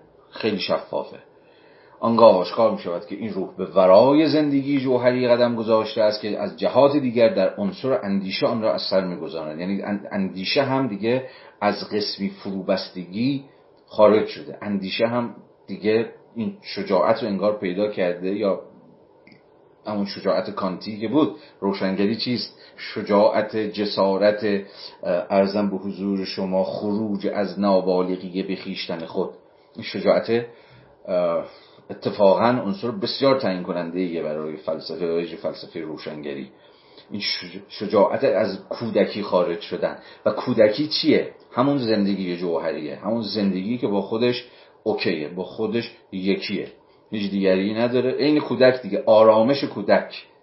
حالا بگذاریم از اینکه کودکان ما هم دیگه امروز آرامش ندارن. اما حالا تو اون تمثیل که مد نظر منه و احتمالا شما متوجه شید کودکی چیه؟ همون وضعیت چیز دیگه آرامش و سکونی که انگار هنوز جوهر وارد روند تجربه اندوزی نشده. جوهر هنوز از خودش بیرون نیامده تا پا درون قلم روی تاریخ بذاره و گام به گام روند بلوغ رو طی بکنه. هنوز در خوده. هنوز جوهر در خوده. به این معنا هنوز فرو بسته است. کانت مقاله روشنگری چیست؟ چه می‌گوید؟ میگه روشنگری دقیقا خروج از این کودکیه. این کودکی چجوری ممکن میشه دقیقا از این راه که شما این جرأت رو داشته باشید این جسارت رو به خرج بدید که از این نابالغی از این کودکیه خارج بشید. خود این چه جوری ممکنه؟ از مجرای اینکه دست بزرگترها رو ول کنید. سوژه روح آگاهی هر چی شما اسمشو می‌ذارید یه جای ناگزیر میشه. اگه بخواد وارد فرایند روشنگری بشه ناگزیر میشه که خودش از شر این اتوریته ها هر اتوریته ای که می‌خواد براش تعیین تکلیف بکنه و او رو در وضعیت کودکی نگه داره در وضعیت عدم بلوغ نگه داره در وضعیت بیزبانی نگه داره که از یه حس خیلی هم وضع خوبیه نه؟ خیلی وضع آرام، آرامش و سکون و یه دیگری هست به جای شما تصمیم می‌گیره یه دیگری هست شما رو راه می‌بره یه دیگری هست به شما میگه حقیقت چیه حقیقت چی نیست چیکار بکن چیکار نکن. به یک معنایی این برهه برهه فروبستگی جوهر برهه کودکی روح برهه که تو خیلی هم خواستنیه در ادامه هم خواهیم دید که خواست خواست رومانتیک هاست. در ورژن های مختلف دینی و غیر دینیشون که تو برگردیم به اون دوران کودکی که جوهر در بساطت خودش در آشتی با خود ارزم به حضور شما در آرامش سکون خودش بود. و چرا قدم گذاشتن در حیطه پر از شقاق و تضاد و تنش ارزم به حضور شما زندگی غیر جوهری. زندگی غیر جوهری که ممکن نفس ما رو بگیره ممکن ما رو به استراب بندازه ممکن ما رو به وحشت بندازه و بخوایم دوباره برگردیم به آغوش پدر. بخوایم برگردیم به آغوش یک اتوریته ای که اون عوض ما راه و چاه نشون بده. اون عوض ما رشته امور رو به دست بگیره و ما رو هدایت کنه. ولی هگل به معنایی که بنیادن وفادار به سنت روشنگری کانتیه دقیقا از این دفاع می‌کنه. از این به ورای زندگی جوهری رفتن. که مترادف با خروج از وضعیت کودکیه مترادف با رها کردن دست بزرگتر هاست و به این معنا مترادف با خود ایستا شدن خود روحه و خود سوژه است که خود ایستا بشه رو پای خودش بیسته. گرچه ممکن بارها زمین بخوره بارها تجارب ترسناکی رو از سر بگذرونه شکست بخوره چنان که دیدیم سرش به سنگ بخوره به در دیوار بخوره بیفته پاهاش زخمی بشه راهشو در برهوت گم بکنه. اما این شرط بلوغه. شرط بلوغ شرط, تب...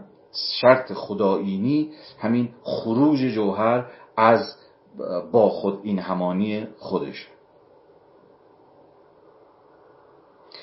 دوباره. آنگاه آشکار می شود که این روح به ورای زندگی جوهری قدم گذاشته است که از جهات دیگر در عنصر اندیشه آن را از سر می گذراند و شاید اوج این از سر گذراندن این به ورای زندگی جوهری گام گذاشتن روح یکی از درخشانترین لحظه های از سرگذراندن این تجربه در ساحت اندیشه مثلا خود کانت باشه و حتی خود هگل باشه. میگه در عنصر اندیشه داره اینها رو تجربه می‌کنه. دقیقا در این لحظه های فلسفی هم هست. به ورای این بیواسطگی ایمان خیش. کاملا پس متوجهید که داره چجوری در ادامه بند 6 اون روی کردهای چیز رو می‌زنه دیگه. روی کردهای شبه فلسفی رو عرفانی رو رومانتیک رو و مذهبی رو که در پی یه جور بیواسطگی ایمانه. ایمان بیواسطه ای که در نهایت می‌تونه خیال شما رو راحت بکنه که به یه جایی وصلید جا پاتون محکمه نه؟ یکی شما رو داره. و گم نیستید. و تنها نیستید. میگه در این لحظه تاریخی روح اومده بیرون از این قصه. در عصر روشنگری جرأت کرده که از این لحظه بیاد بیرون. به ورای این بیواسطگی ایمان قدم بگذاره. به ورای رضایت و اطمینان ناشی از یقینی که آگاهی در مورد آشتی خیش با ذات و در مورد حضور کلی این ذات چه درونی و چه بیرونی داشته است. این فراز رو تو ذهنتون مرور کنید دوباره. میگه باز حواستون باشه. داره میگه در این لحظه در این لحظه اوج عصر روشنگری که هگل البته نسبت دور و نزدیکی باش داره. از یه حیث مثلا در اینجا به شدت بهش نزدیکه و باش احساس یه جورای همزاد پنداری می‌کنه همدلانه و وفادارانه داره به این سنت نظر می‌کنه. اما خواهیم دید که در این حال فاصله گذاری های ارزم به حضور شما تعیین کننده ای هم داره در قبال خود روشنگری. حالا نقاش به روشنگری بعدا چیزتر خواهد شد آشکارتر خواهد شد. ولی داره میگه پس قصه از این قراره که روح به ورای بیواسطگی ایمان خیش قدم گذاشته و به ورای رضایت و اطمینانی که هی داشتم دقیق پیش راجبین حرف می‌زدم دیگه. یعنی روح این جرأت رو پیدا کرده که از اون رضایت اطمینان آرامش سکون و زندگی بی سری که ناشی از جور ایمان سرخوشانه به این بود که حقیقت اینجاست که ما در اون حقیقتیم که ما نظر کرده ایم که ما به جای محکمی وصلیم یا هر چیزی از این دست میگه روح از این وضعیت خارج شد از این وضعیت که این رضایت و اطمینان رو ارزم به حضور شما داشته باشه. روح خیالش راحت باشه که با خودش در آشتیه با خودش در آرامشه. اصلا قصه این شکلی نیست. اتفاقا روح میباید این جسارت رو داشته باشه که خودش رو به روی تنش خودش رو به روی مواجهه به روی التهاب به روی سردرگمی ها و به روی شکست ها باز بکنه. این شرط بلوغشه. این شرط اینه که بزرگ شه قد بکشه و بتونه روی پای خودش بیسته و بگه من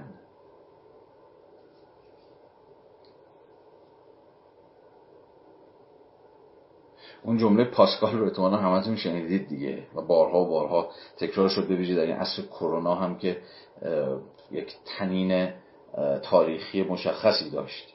و اون جمله اینه که همه نگونبختی های بشر از اونجا ناشی میشه که نمی‌تونه تک و تنها تو اتاق خودش آروم بگیره. خب خیلی جمله عجیبیه دیگه. که حالا بسیار میشه این جمله رو تفسیر کرد و به سمت سوخهای بسیاری بود ولی این چیز پاسکالی رو یاد تو ذهنتون مرور کنید این دعوی پاسکالی رو. خب با یک جور عرفان مسیحی هم جوره دیگه. با یک جور ارزم به حضور شما تصدیق و تکریم اینی که زندگی که بتونه در یه اتاق برای حوزه خصوصی شما سپری بشه و اینکه خود شما برای خودتون بس باشید. و مجبور نباشید بیاد بیرون. مجبور نباشید بیاد تو هیته عمومی. مجبور نباشید که بیاد در مواجهه با دیگری. چون به زن پاسکال این همه بدبختی از اینجا شروع میشه دیگه بدبختی های ما. میگه اگه آدمی می‌تونست این چیزو داشته باشه این توانایی رو می‌تونست داشته باشه که بتمرگه تو اتاقش درم به روی خودش ببنده و خودش برای خودش بس باشه خودش برای خودش کافی باشه این همه نگون بختی اتفاق نمیافتاد. خب یه شاید تنین همدلانه ای هم داشته باشه این دعوی پاسکال برای ما برای ما که از یه ابعادی البته شاید نداریم یکی دو سال اخیر که دیگه خسته شدیم از بس چپیدیم توی همین اتاق خودمون. و اتفاقا دلمون برای دیگری برای شهر برای هیت عمومی برای, برای حتی التهاباش و تنشاش شاید شاید نمی‌دونم تنگ شده باشه. هم تجربه من که چنین بود. اما می‌تونیم تنین و در واقع دلالت سخن پاسکال رو بفهمیم. اما در این حال می‌تونید بفهمید که کسی مثل هگل تا چه پایی احتمالا می‌تونست با پاسکال مخالف باشه. که ارزم به حضور شما اون اون سودای اون اون اون وسوسه این که بشینی تو اتاق و نیای بیرون و مثلا کتابتو بخونی مثلا تو خیال خودت قوت ور بشی در مواجهت با تجارب امر قدسی برات کافی باشه یا ماجراجویی فکری خودت برای خودت بسنده باشه و چیزهای نظیر این. برای کسی مثل هگل تا چه اندازه می‌تونست که گام نادرستی باشه یا گام نابسنده ای باشه یا یه جور فریب باشه اصلا یه جور فریبکاری باشه. چون تو هگل در ادامه هر چقدر بریم جلوتر خواهیم دید که خود برای خود نابسنده است. و خود نمی‌تونه برای خود به دیگری تبدیل بشه مگر در نتیجه خروج از فروبستگی زندگی جوهریش. به قول او. و گشوده بودنش به روی تجاربی که می‌تونه استخونهاشو خورد کنه. چون خواهیم دید که روح بارها استخونهاش خورد میشه. بارها به گریه میفته بارها زخم می‌خوره. چون که ما همین همه این تجاربی که طی کردیم. چه در زندگی شخصیمون چون روایت رو حالا با اجازه هگل یه جاهای شخصی هم میشه فهمید دیگه. یعنی این, این روایت ها لزوما اینجوری نیست که یه روح عجیب و غریبی که خیلی هم هنوز ما نمی‌دونیم چیه این تجربه پشت سر گذاشته باشه. این حرکت جوهری خیلی وقتا تو زندگی فردی ما اتفاق افتاده. بارها نترسیدی بارها در مواجهه با تجارب ناشناخته و ملتهب متشنج نشدید صدای شکستن استخونهاتون رو نشنیدید؟ از آرامش معلوف زندگیتون. البته اگر دیگه چیزی به نام آرامش معلوف زندگی اونم تازه توی اتاق در بسته در یک چهار دیواری در زمانه ما اصلا ممکن باشه. حالا خودش قصه است.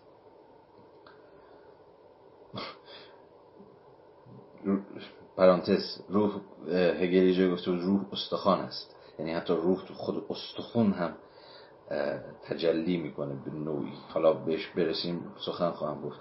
همین منو مجاب می‌کنه که بگم اون داستان فروبستگی جوهر شاید در زمانه ای که یه کانکس رو الان من اتفاقا خبری میدم یه کانکس شما بخواید در تهران بگید و توش زندگی کنید 50 میلیون 50 میلیون 500 تومن. چقدر باید ماهانه براش بسلفید.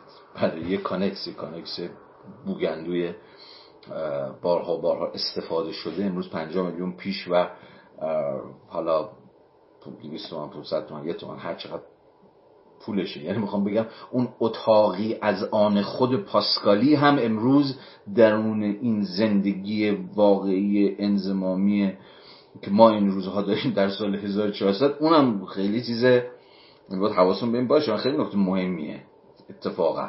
خیلی چیز در دسترسی نیست. یعنی می‌خوام بگم برخلاف تصوری که پاسکال شاید داره متناسب با زمان خودش طبعا رفیق اون داشت میاندیشید. ولی می‌خوام بگم که اینجوری هم نیستش که ما فکر کنیم حالا هر کی تو اتاق خودش هم کدوم اتاق؟ اصلا اصلا اتاقی؟ اصلا خانه؟ اصلا خانه کجاست؟ چرا خانه ممکنه؟ شما تو خونت هم بشینی هر روز نگران دو تاپ خونه ای کرایه خونه پول برق گاز کوفت هر, هر چیزی. یعنی می‌خوام بگم که اون تنهایی اصلا تجربه تنهایی هم تا چه پای دگرگون شده. و اینجوری هم نیست که ما خیال راحت باشه که اگه توی چیز بچپیم توی سوراخ خودمون موقع دیگه کسی به کسی کسی به کار ما کار نداره و رضایت و اطمینان فلان اینها نصیب ما میشه. ولی برها ولی برها. این پرانتز بسته این قصه رو اگه این خط رو دنبال نکنیم ولی اصل مطلب بسیار بسیار گویاست. و ارزن به حضور شما که کاملا می‌تونیم بفهمیم که این بنده خدا چی داره میگه و حرف حسابش چیه. روشنه نه؟ دیگه من فرض میگم روشن خب پس تا, این، تا اینجا. تا اینجا داشته باشید که این بابا چی داره میگه. ادامه. این روح نه تنها به ورای اینها به دیگر حد نهایی باستاب بی جوهر خیش به درون خیشتن خیش فرا رفته است. میگه از این وضعیت فراتر رفته. از این باستاب بی جوهر باستاب بی جوهر خیش به درون خیشتن خیش فراتر رفته است بلکه به ورای این حد نهایی نیست. نه تنها زندگی ذاتی این روح از دست رفته است باز در ادامه همون فراز. یعنی که زندگی ذاتی این روح همان زندگی جوهریش. در این وضعیت دیگر دست رفته دیگه روح با خودش یکی نیست. از خودش زده بیرون و هزار یک زخم خورده. و اگه تا دیروز خیالش راحت بود که جاش امنه خیالش راحت بود که خدا اینجاست خیالش راحت بود که ایمانش سر جاشه راحت بود که به هر چیزی که باور داشت سخت سخت.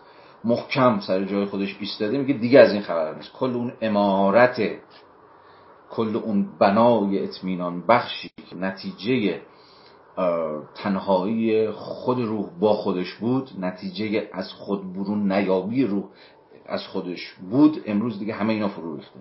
باز یه لحظه فکر بکنید که این چقدر می‌تونه برای ما و فهم تاریخ ما جور راهگشا باشه. نمیگم این تنها روایت در واقع فهمیه که میشه از تاریخ معاصرمون داشت ولی یکی از روایت درخشانی که میشه به دست داد همین دیگه. دست کم از عصر مشروطه به این سمت اگر فرض کنیم تا قبل از اون ما یه جور زندگی جوهری داشتیم یعنی با خودمون خوش بودیم نه؟ هنوز مواجهه با دیگری که ما رو از خودمون بکنه ما رو با خودمون دچار مشکل بکنه ما رو با خودمون دچار تناقض بکنه هنوز اتفاق نیفتاده بود. ناگهان یه تلنگر یه مواجهه چگونه جوهر رو و زندگی جوهری ما رو از جا کند و به یک معنای تاریخ رو دوباره به جریان انداخت. یعنی تجارب متفاوت شونده ای که خود جوهر رو به حرکت انداخت. و ما منظور ما ایرانی هاست. این حرکت جوهریمون هنوز با هزار یک فراز و نشیب در جریانه. البته نمی‌دونم به سمت دانش مطلق به سمت یه جور وحدت یابی ارگانیستی به سمت یک جور غایت علم یا هر چیز شبیه این خیلی بعید می‌دونم. بعید که مطلقا چنین چیزی نیست. مطلقا مسیری که ما طی کردیم یک مسیر هگلی نیست. چون مسیر هگل داره دنبال می‌کنه مسیر ذاتی آگاهیه. اما این قصه که من یه لحظه معادل گرفتم با تجربه ما دست کم از یه حیث فقط هگلیه از حیث خروج ما از وضعیت با خود این همانی. از خروج از وضعیت آشتی با خود و با خود یکی بودن. و در ادامه با خود متفاوت شدن و با خود دیگری شدن از مجرای مواجهه با امر نو دیگری. هرچی می‌خواد اسمشو بذارید. غرب شرق سرمایهداری تکنیک سکولاریته روشنگری خود هگل نمی‌دونم. برها نه تنها زندگی ذاتی این روح از دست رفته است بلکه این روح از این از دست رفتن و از تناهی هم که عبارت از محتوای اوست آگاه است. داره میگه روح در این لحظه تاریخی باز فراموش نکنید داره راجب روح در اصل روشنگری سخن میگه یعنی از روح در زمانه خودش خود هگل میگه این روح می‌دونه این قصه فهمیده که آقا گذشت خدا حافظ زندگی ذاتی روح دیگه از دست رفت. بلکه میگه نه تن اینو می‌دونه بلکه این روح از این از دست رفتن آگاه هست و از چی؟ و از تناهی تناهی ای هم که عبارت از محتوای اوست. خب این جمله نیاز توضیح داره. یعنی چی که محتوای روح تناهیه؟ خب تناهی مفهوم بسیار مهمی خواهد بود. از اینجا به بعد در فلسفه هگلی در روایتی که ما داریم به دست میدیم. تناهی یعنی یعنی تعین یعنی محدودیت. یعنی کرانمندی. روح دیگه می‌دونه امروز که کرانمنده. می‌دونه که متعینه. می‌دونه که در این لحظه تاریخی یعنی حد و مرزهاش رو می‌دونه. شاید اوجش با کانت دیگه. کل تلاشی که کانت کرد به یک معنایی که بگه آقا حد ما کجاست؟ حد عقل ما کجاست؟ ما تا کجا رو می‌تونیم بشناسیم؟ حالا اینکه با کانت بعدا مخالفت شد گفتن آقا نخیر ما حدمون خیلی بیشتر از ایناست. که یکی از این آدما خود هگله که میگه واقعا کانت ما رو به کم سعی کرد قانع کنه و باید بیشتر رو بخوایم. چون کانت بود که میگه امر مطلق رو چون امر مطلق برای کانت یه همون شریفی نفس است دیگه. نمی‌تونیم بشناسیم باید بیخیالش بشیم. ما فقط به ساحت ارزم به حضور شما پدیدارها که یک بوی از شیء در خود یا همون نومن بردن فقط می‌تونیم شناخت پیدا کنیم و فلان و بهمان. یعنی مطلق فراچنگ نخواهد آمد. کسی مثل هگل از رسید و گفت هگل ببخشید کانت کمخواهه هگل چیز کانت آدم کم توقعیه. تو ما باید مطلق رو بخوایم. یعنی چی؟ یعنی باید از اون مرزهایی که از اون حدهایی که کانت برای ما تعیین کرد پا رو فراتر بگذاریم. اما اما فارغ از مرزگذاری هگل با کانت با فلسفه کانتی و تلاش هگل برای فرارفتن از مرزی که کانت برای تفکر گذاشته بود اما با کانت که تفکر این که این ایده که امر کرانمند اینکه اصلا تفکر بودتون امر کرانمند به امر محدود و امر متعین به, امر به, تناهی خودش کنه و با این تناهی کنار بیاد و به دنبال امر متناهی نباشه به دنبال ارزم به حضور شما به دنبال امر بیکران نباشه به دنبال امر بی نهایت نباشه و اینا توهماتی است که به کان. توهماتی است که هر چقدر زور بزنیم نمی‌تونیم بهشون برسیم. این, این شجاعت اصلا مواجهه با اینکه ما آدمای محدودی هستیم. این کم چیزی نیست اصلا کم چیزی نیست. به ویژه برای فلسفه هایی که یا دستگاه های فکری و عرفانی و رومانتیک و مذهبی که همواره شیفته این امر مطلقا امر مطلق و مسابه همین امری که میشه تو شیرجه زد میشه توش به شکل بیواسطه توش شنا کرد و به شکل بیمیانجی باهاش یکی شد دنبال اون میگردن که خب تمدنی مثل تمدن ما همیشه شیفته این بوده که امر بیکران رو امر نامتناهی رو به قول گاز بزنه به دندون بگیره. قرتش بده یعنی باشه یکی بشه. تفکر تناهی انسان و به خود این تناهی اندیشیدن اصلا خود این تناهی رو به شرط تفکر تبدیل کردن کم چیزی نیست. هگل داره میگه که روح نه تنها فهمیده که از این زندگی ذاتی خودش دیگه دور شده و دور افتاده و این زندگی ذاتی به همه معانی که من گفتم از دست رفت. بای بای. بلکه می‌دونه که روح در این وضعیت در این وضعیت تاریخی محتواش همین تناهی است. یعنی باید بتونه به خود این تناهیه به این محدودیت فکر کنه. و البته در هگل مسئله تندادن به این محدودیت به یک معنایی نیست چون تفکر پویشی هگل اتفاقا و دست بر غذا فراتر رفتن از این تناهیه. نه به سمت بی تناهی نه به سمت یه جور لایتناهیت یک جور بی زمانی و بی مکانی خب هم باز همون تجربه عرفانی دینی فلانه.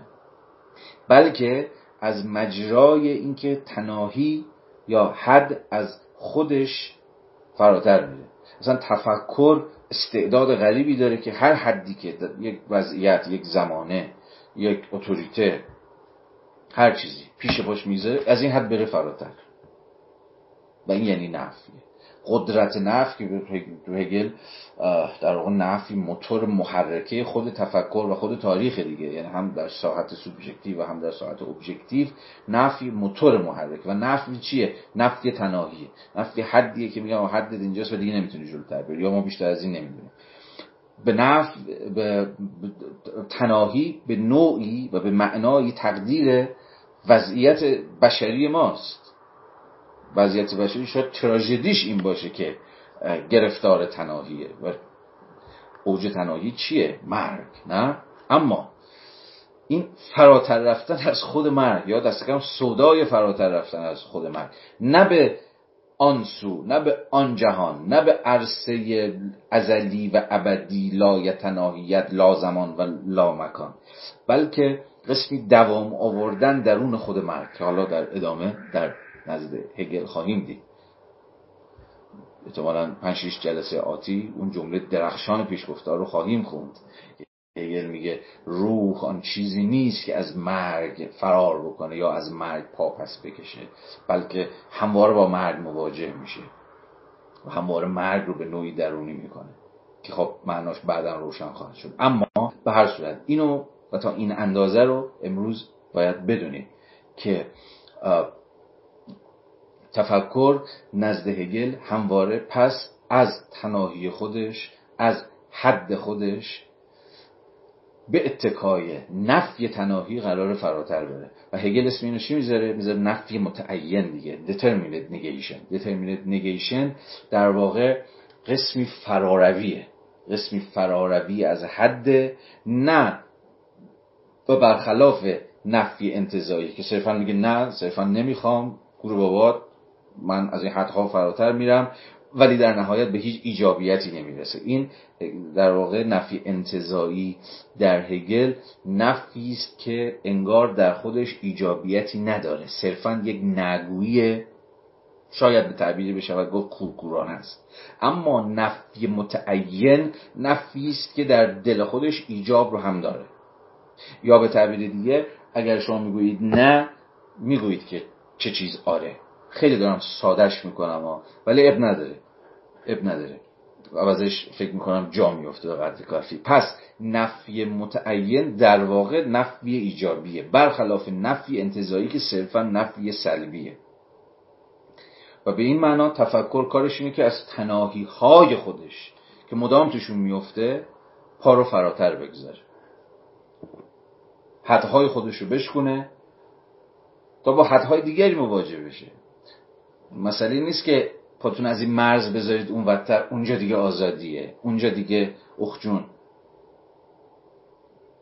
امر بی حد امر نامتناهی. نه خیر پاتون اونجا بذاری باز حدهای دیگه. آره اینجوری. نه تنها زندگی ذاتی این روح از دست رفته است بلکه این روح از این از دست رفتن و از تناهی هم که عبارت از محتوای اوست آگاه است. این روح روی گردان از این رسوب های باقی مانده. به وضع وخیم خیش اعتراف کنان و به آن ناسزاگویان حال از فلسفه چندان توقع دانستن آنچه را که این روح هست ندارد بلکه بیشتر توقع دارد از طریق این فلسفه دوباره به ایجاد آن جوهریت و سلاوت هستی دست یابد. اینجا یه شیفت روایی می‌کنه هگل. خیلی اینجا باید حواستون باشه که گول نصر هگل رو نخورید. حواستون باشه که اینجا ناگهان راوی عوض میشه. حالا مفصل میشه راجع سبک نگارش این مردک حرف زد. که کجا دست خودش هم برای شما رو نمی‌کنه. شما حواستون باشه که تا اینجا گفت روح آگاه هست رو می‌دونه که زندگی ذاتیش از دست رفته فلان فلان فلان. اما اینجا میگه که این روح حالا داره می‌زنه تو سر خودش به وضع وخیم خیش اعتراف کنن و به آن ناسزا گویان. وضع وخیم از نظر کی؟ از نظر هگل که این وضع به یک معنای وخیم نیست. این همون اتفاق باید بیفته. یعنی روح قرار نیست از این وضع وخیم خودش بهش اعتراض بکنه یا تو سرکله خودش بزنه که وای من چقدر بدبختم کجاست اون آرامش و روزهای خوب گذشته و فلان اینها. روح هگلی که روح نوستالژیکی نیست. روح قرقرویی که نیستش که روحی که شجاعانه مواجه میشه با تجربه تجارب امر نوعی که روح هی مدام دیگر می‌کنن. اینجا هگل از منظر روایی داره در واقع روح به بیانه یا در واقع فلسفه به توقعی که ارزم به حضور شما دشمنان هگل دارن رو روایت می‌کنن همونایی که تو بندشیش گفته بود اینا دنبال فلانان و فلانن. مفهوم می‌خوان کنار بذارن می‌خوان مفهوم بذارن کنار شهود رو بیارن جاش دانش بیواسطه رو بیارن جاش هستی رو بیارن جاش.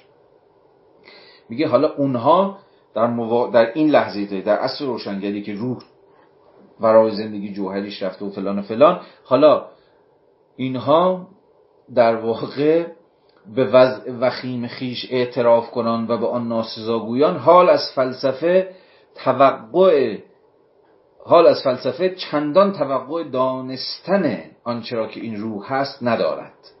میگه اینا در واقع این جماعت. که هگل باهاشون مرز می‌کشه راهشون از ازشون جدا می‌کنه. میگه اینها به شکل نوستالژیکی و به شکل ترس خورده ای نمی‌خوان روح و در آن چیزی که هست یعنی در این وضعیت شقاقش در این وضعیت چنگانگیش در این وضعیت تجارب نفسگیری که داره پشت سر می‌گذاره. میگه اینها نمی‌خوان ارزن به حضورتون که روح و در این وضعیت هستی امروز خودش بشناسن بلکه بیشتر توقع دارد روح در زبان اینها. روح توقع دارد از طریق این فلسفه دوباره به ایجاد آن جوهریت و سلاوت هستی دست یابد.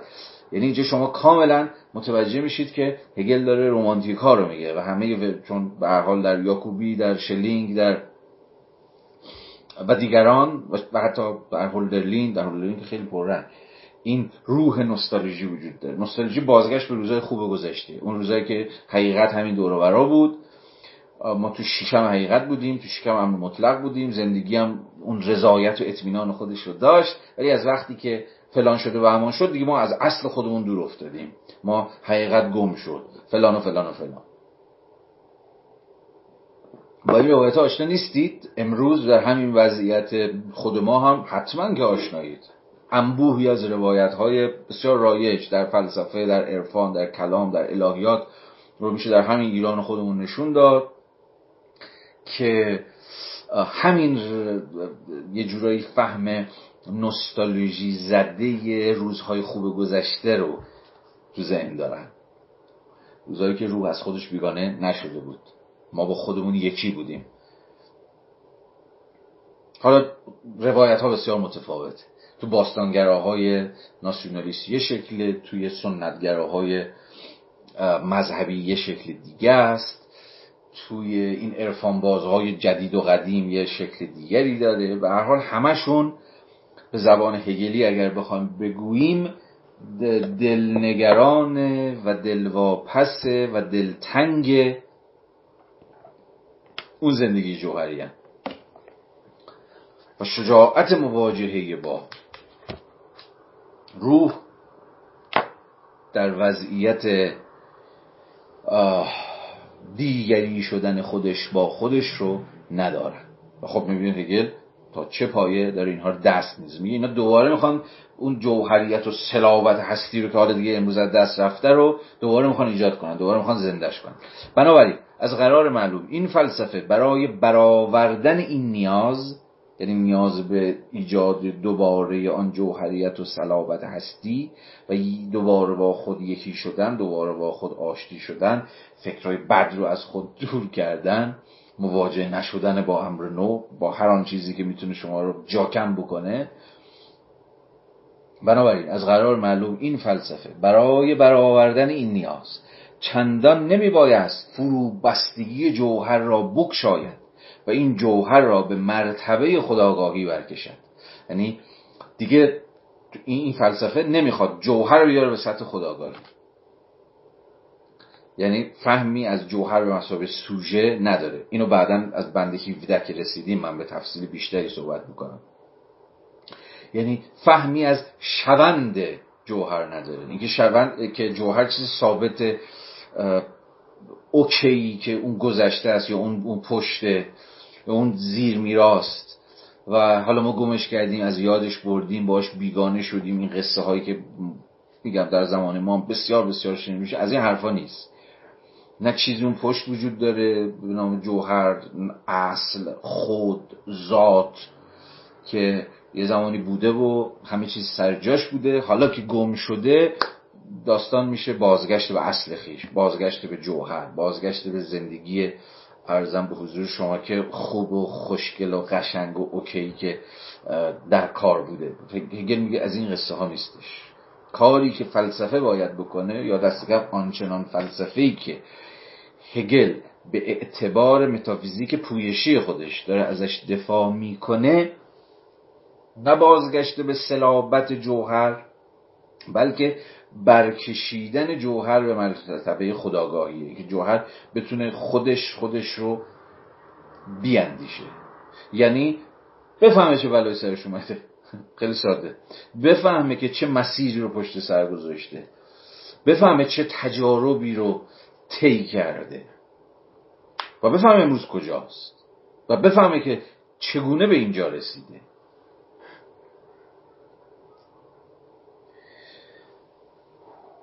بنابراین از قرار معلوم این فلسفه برای برآوردن این نیاز چندان نمی بایست فروبستگی جوهر را بکشاید و این جوهر را به مرتبه خداگاهی برکشد. نیست از قرار معلوم چندان نمی بایست آگاهی آشوبناکش را به نظم اندیشیده و به بساطت مفهوم باز پس آورد. آگاهی آشوبناک نظم اندیشنده. میگه بله زندگی که ترکیده زندگی که از, از مجرای این تجربه اندوزی های پرتنش. ای بسا با خودش دیگری شده با امر نو مواجه شده دیگه مثل سابق نیست دیگه مثل قبلا قبلا فکر نمی‌کنه. به این معنا با خودش بیگانه است و باز به این معنا آشوب زده است مثل وضعیتی که ما امروز داریم. این آشوبی که داریم تجربه می‌کنیم. آشوبی که شاید برامون خیلی روشن نیست که چگونه به چگونه به اینجا رسیدیم. چگونه اون بساطت اون آرامشه اون با خود یکی بودن خوب گذشته تو اون روایت های نوستالژیک امروز به چنین وضعی از آشوب رسیده. هگل میگه عوض مواجهه با این آشوب و این آشوب رو به یک جور نظم اندیشیده در نظم اندیشیده در آوردن به اتکای مفهوم و به اتکای قدرت مفهوم. عوض این چنین روایتی در نهایت دنبال این میگرده که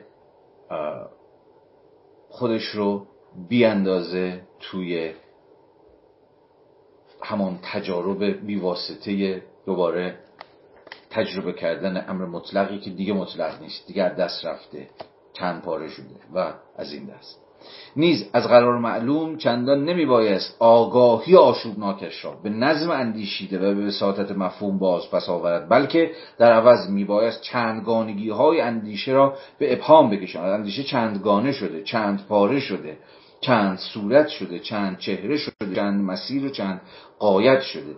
این میترسونه این تفکر نوستالژیک رو در ورژن های مختلف خودش. می‌خواد اتفاقا چنگانگی ها رو ماله بکشه روش.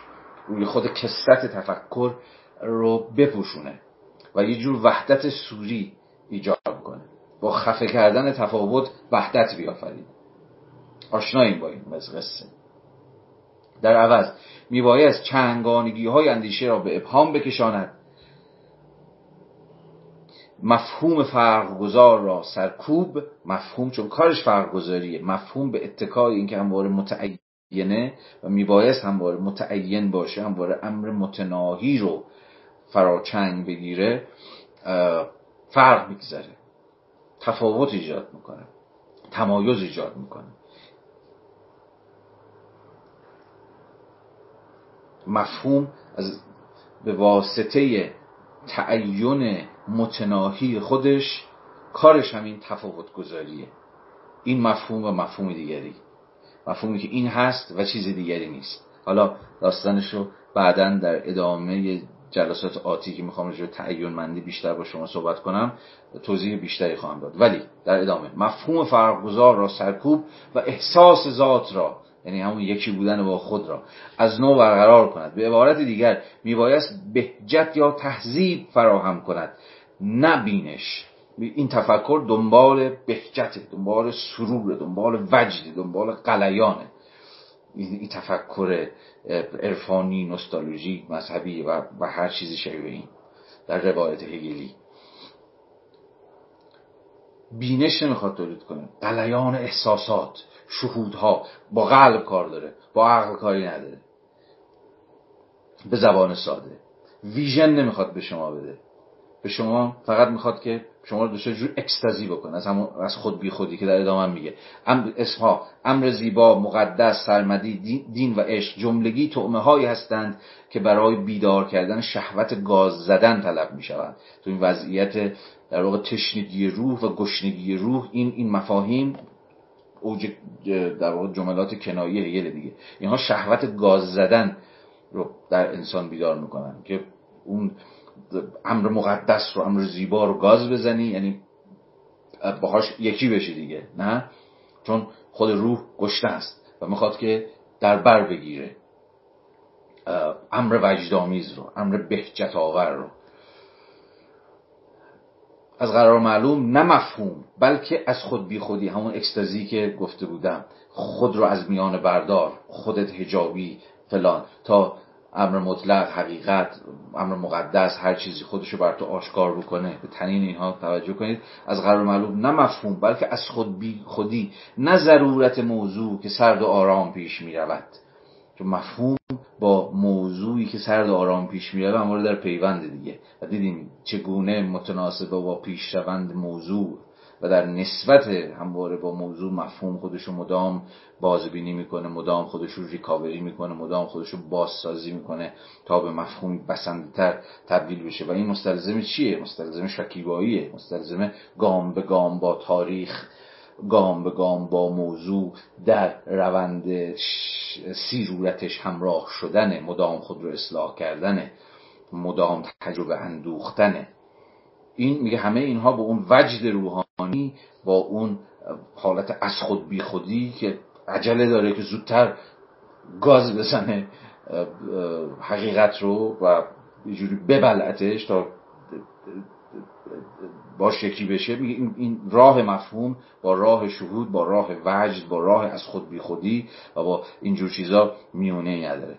از قرار معلوم نه مفهوم بلکه از خود بی خودی, بی خودی نه ضرورت موضوع که سرد آرام پیش می رود بلکه وجد روحانی قلیان کننده است که میبایست تکیه گاه و گسترش فضاینده قنای جوهر باشد. اما دیدیم و در ادامه باز بیشتر خواهیم دید که غنای جوهر در هگل به هیچ کدوم از اینا نیست. نه وجد روحانی نه قلیان بهجت آور نه شیرجه زدن یک باره در اون امر مطلق. هیچ کدوم از اینها به قنای جوهر نخواهد افسود قنای جوهر به زندگیه به تجارب درون زندگیه به مفهومیه که حالا باید با زندگی که داره متفاوت میشه و داره تجربه تجاربش از سر میگذرونه داره از اون فروبستگی جوهریش خارج میشه با خودش بیگانه و با خودش دیگری میشه اتفاق میفته. تایممون تموم شد. مرسی که تا اینجا همراهی کردید. بنده هشت در جلسه بعدی شب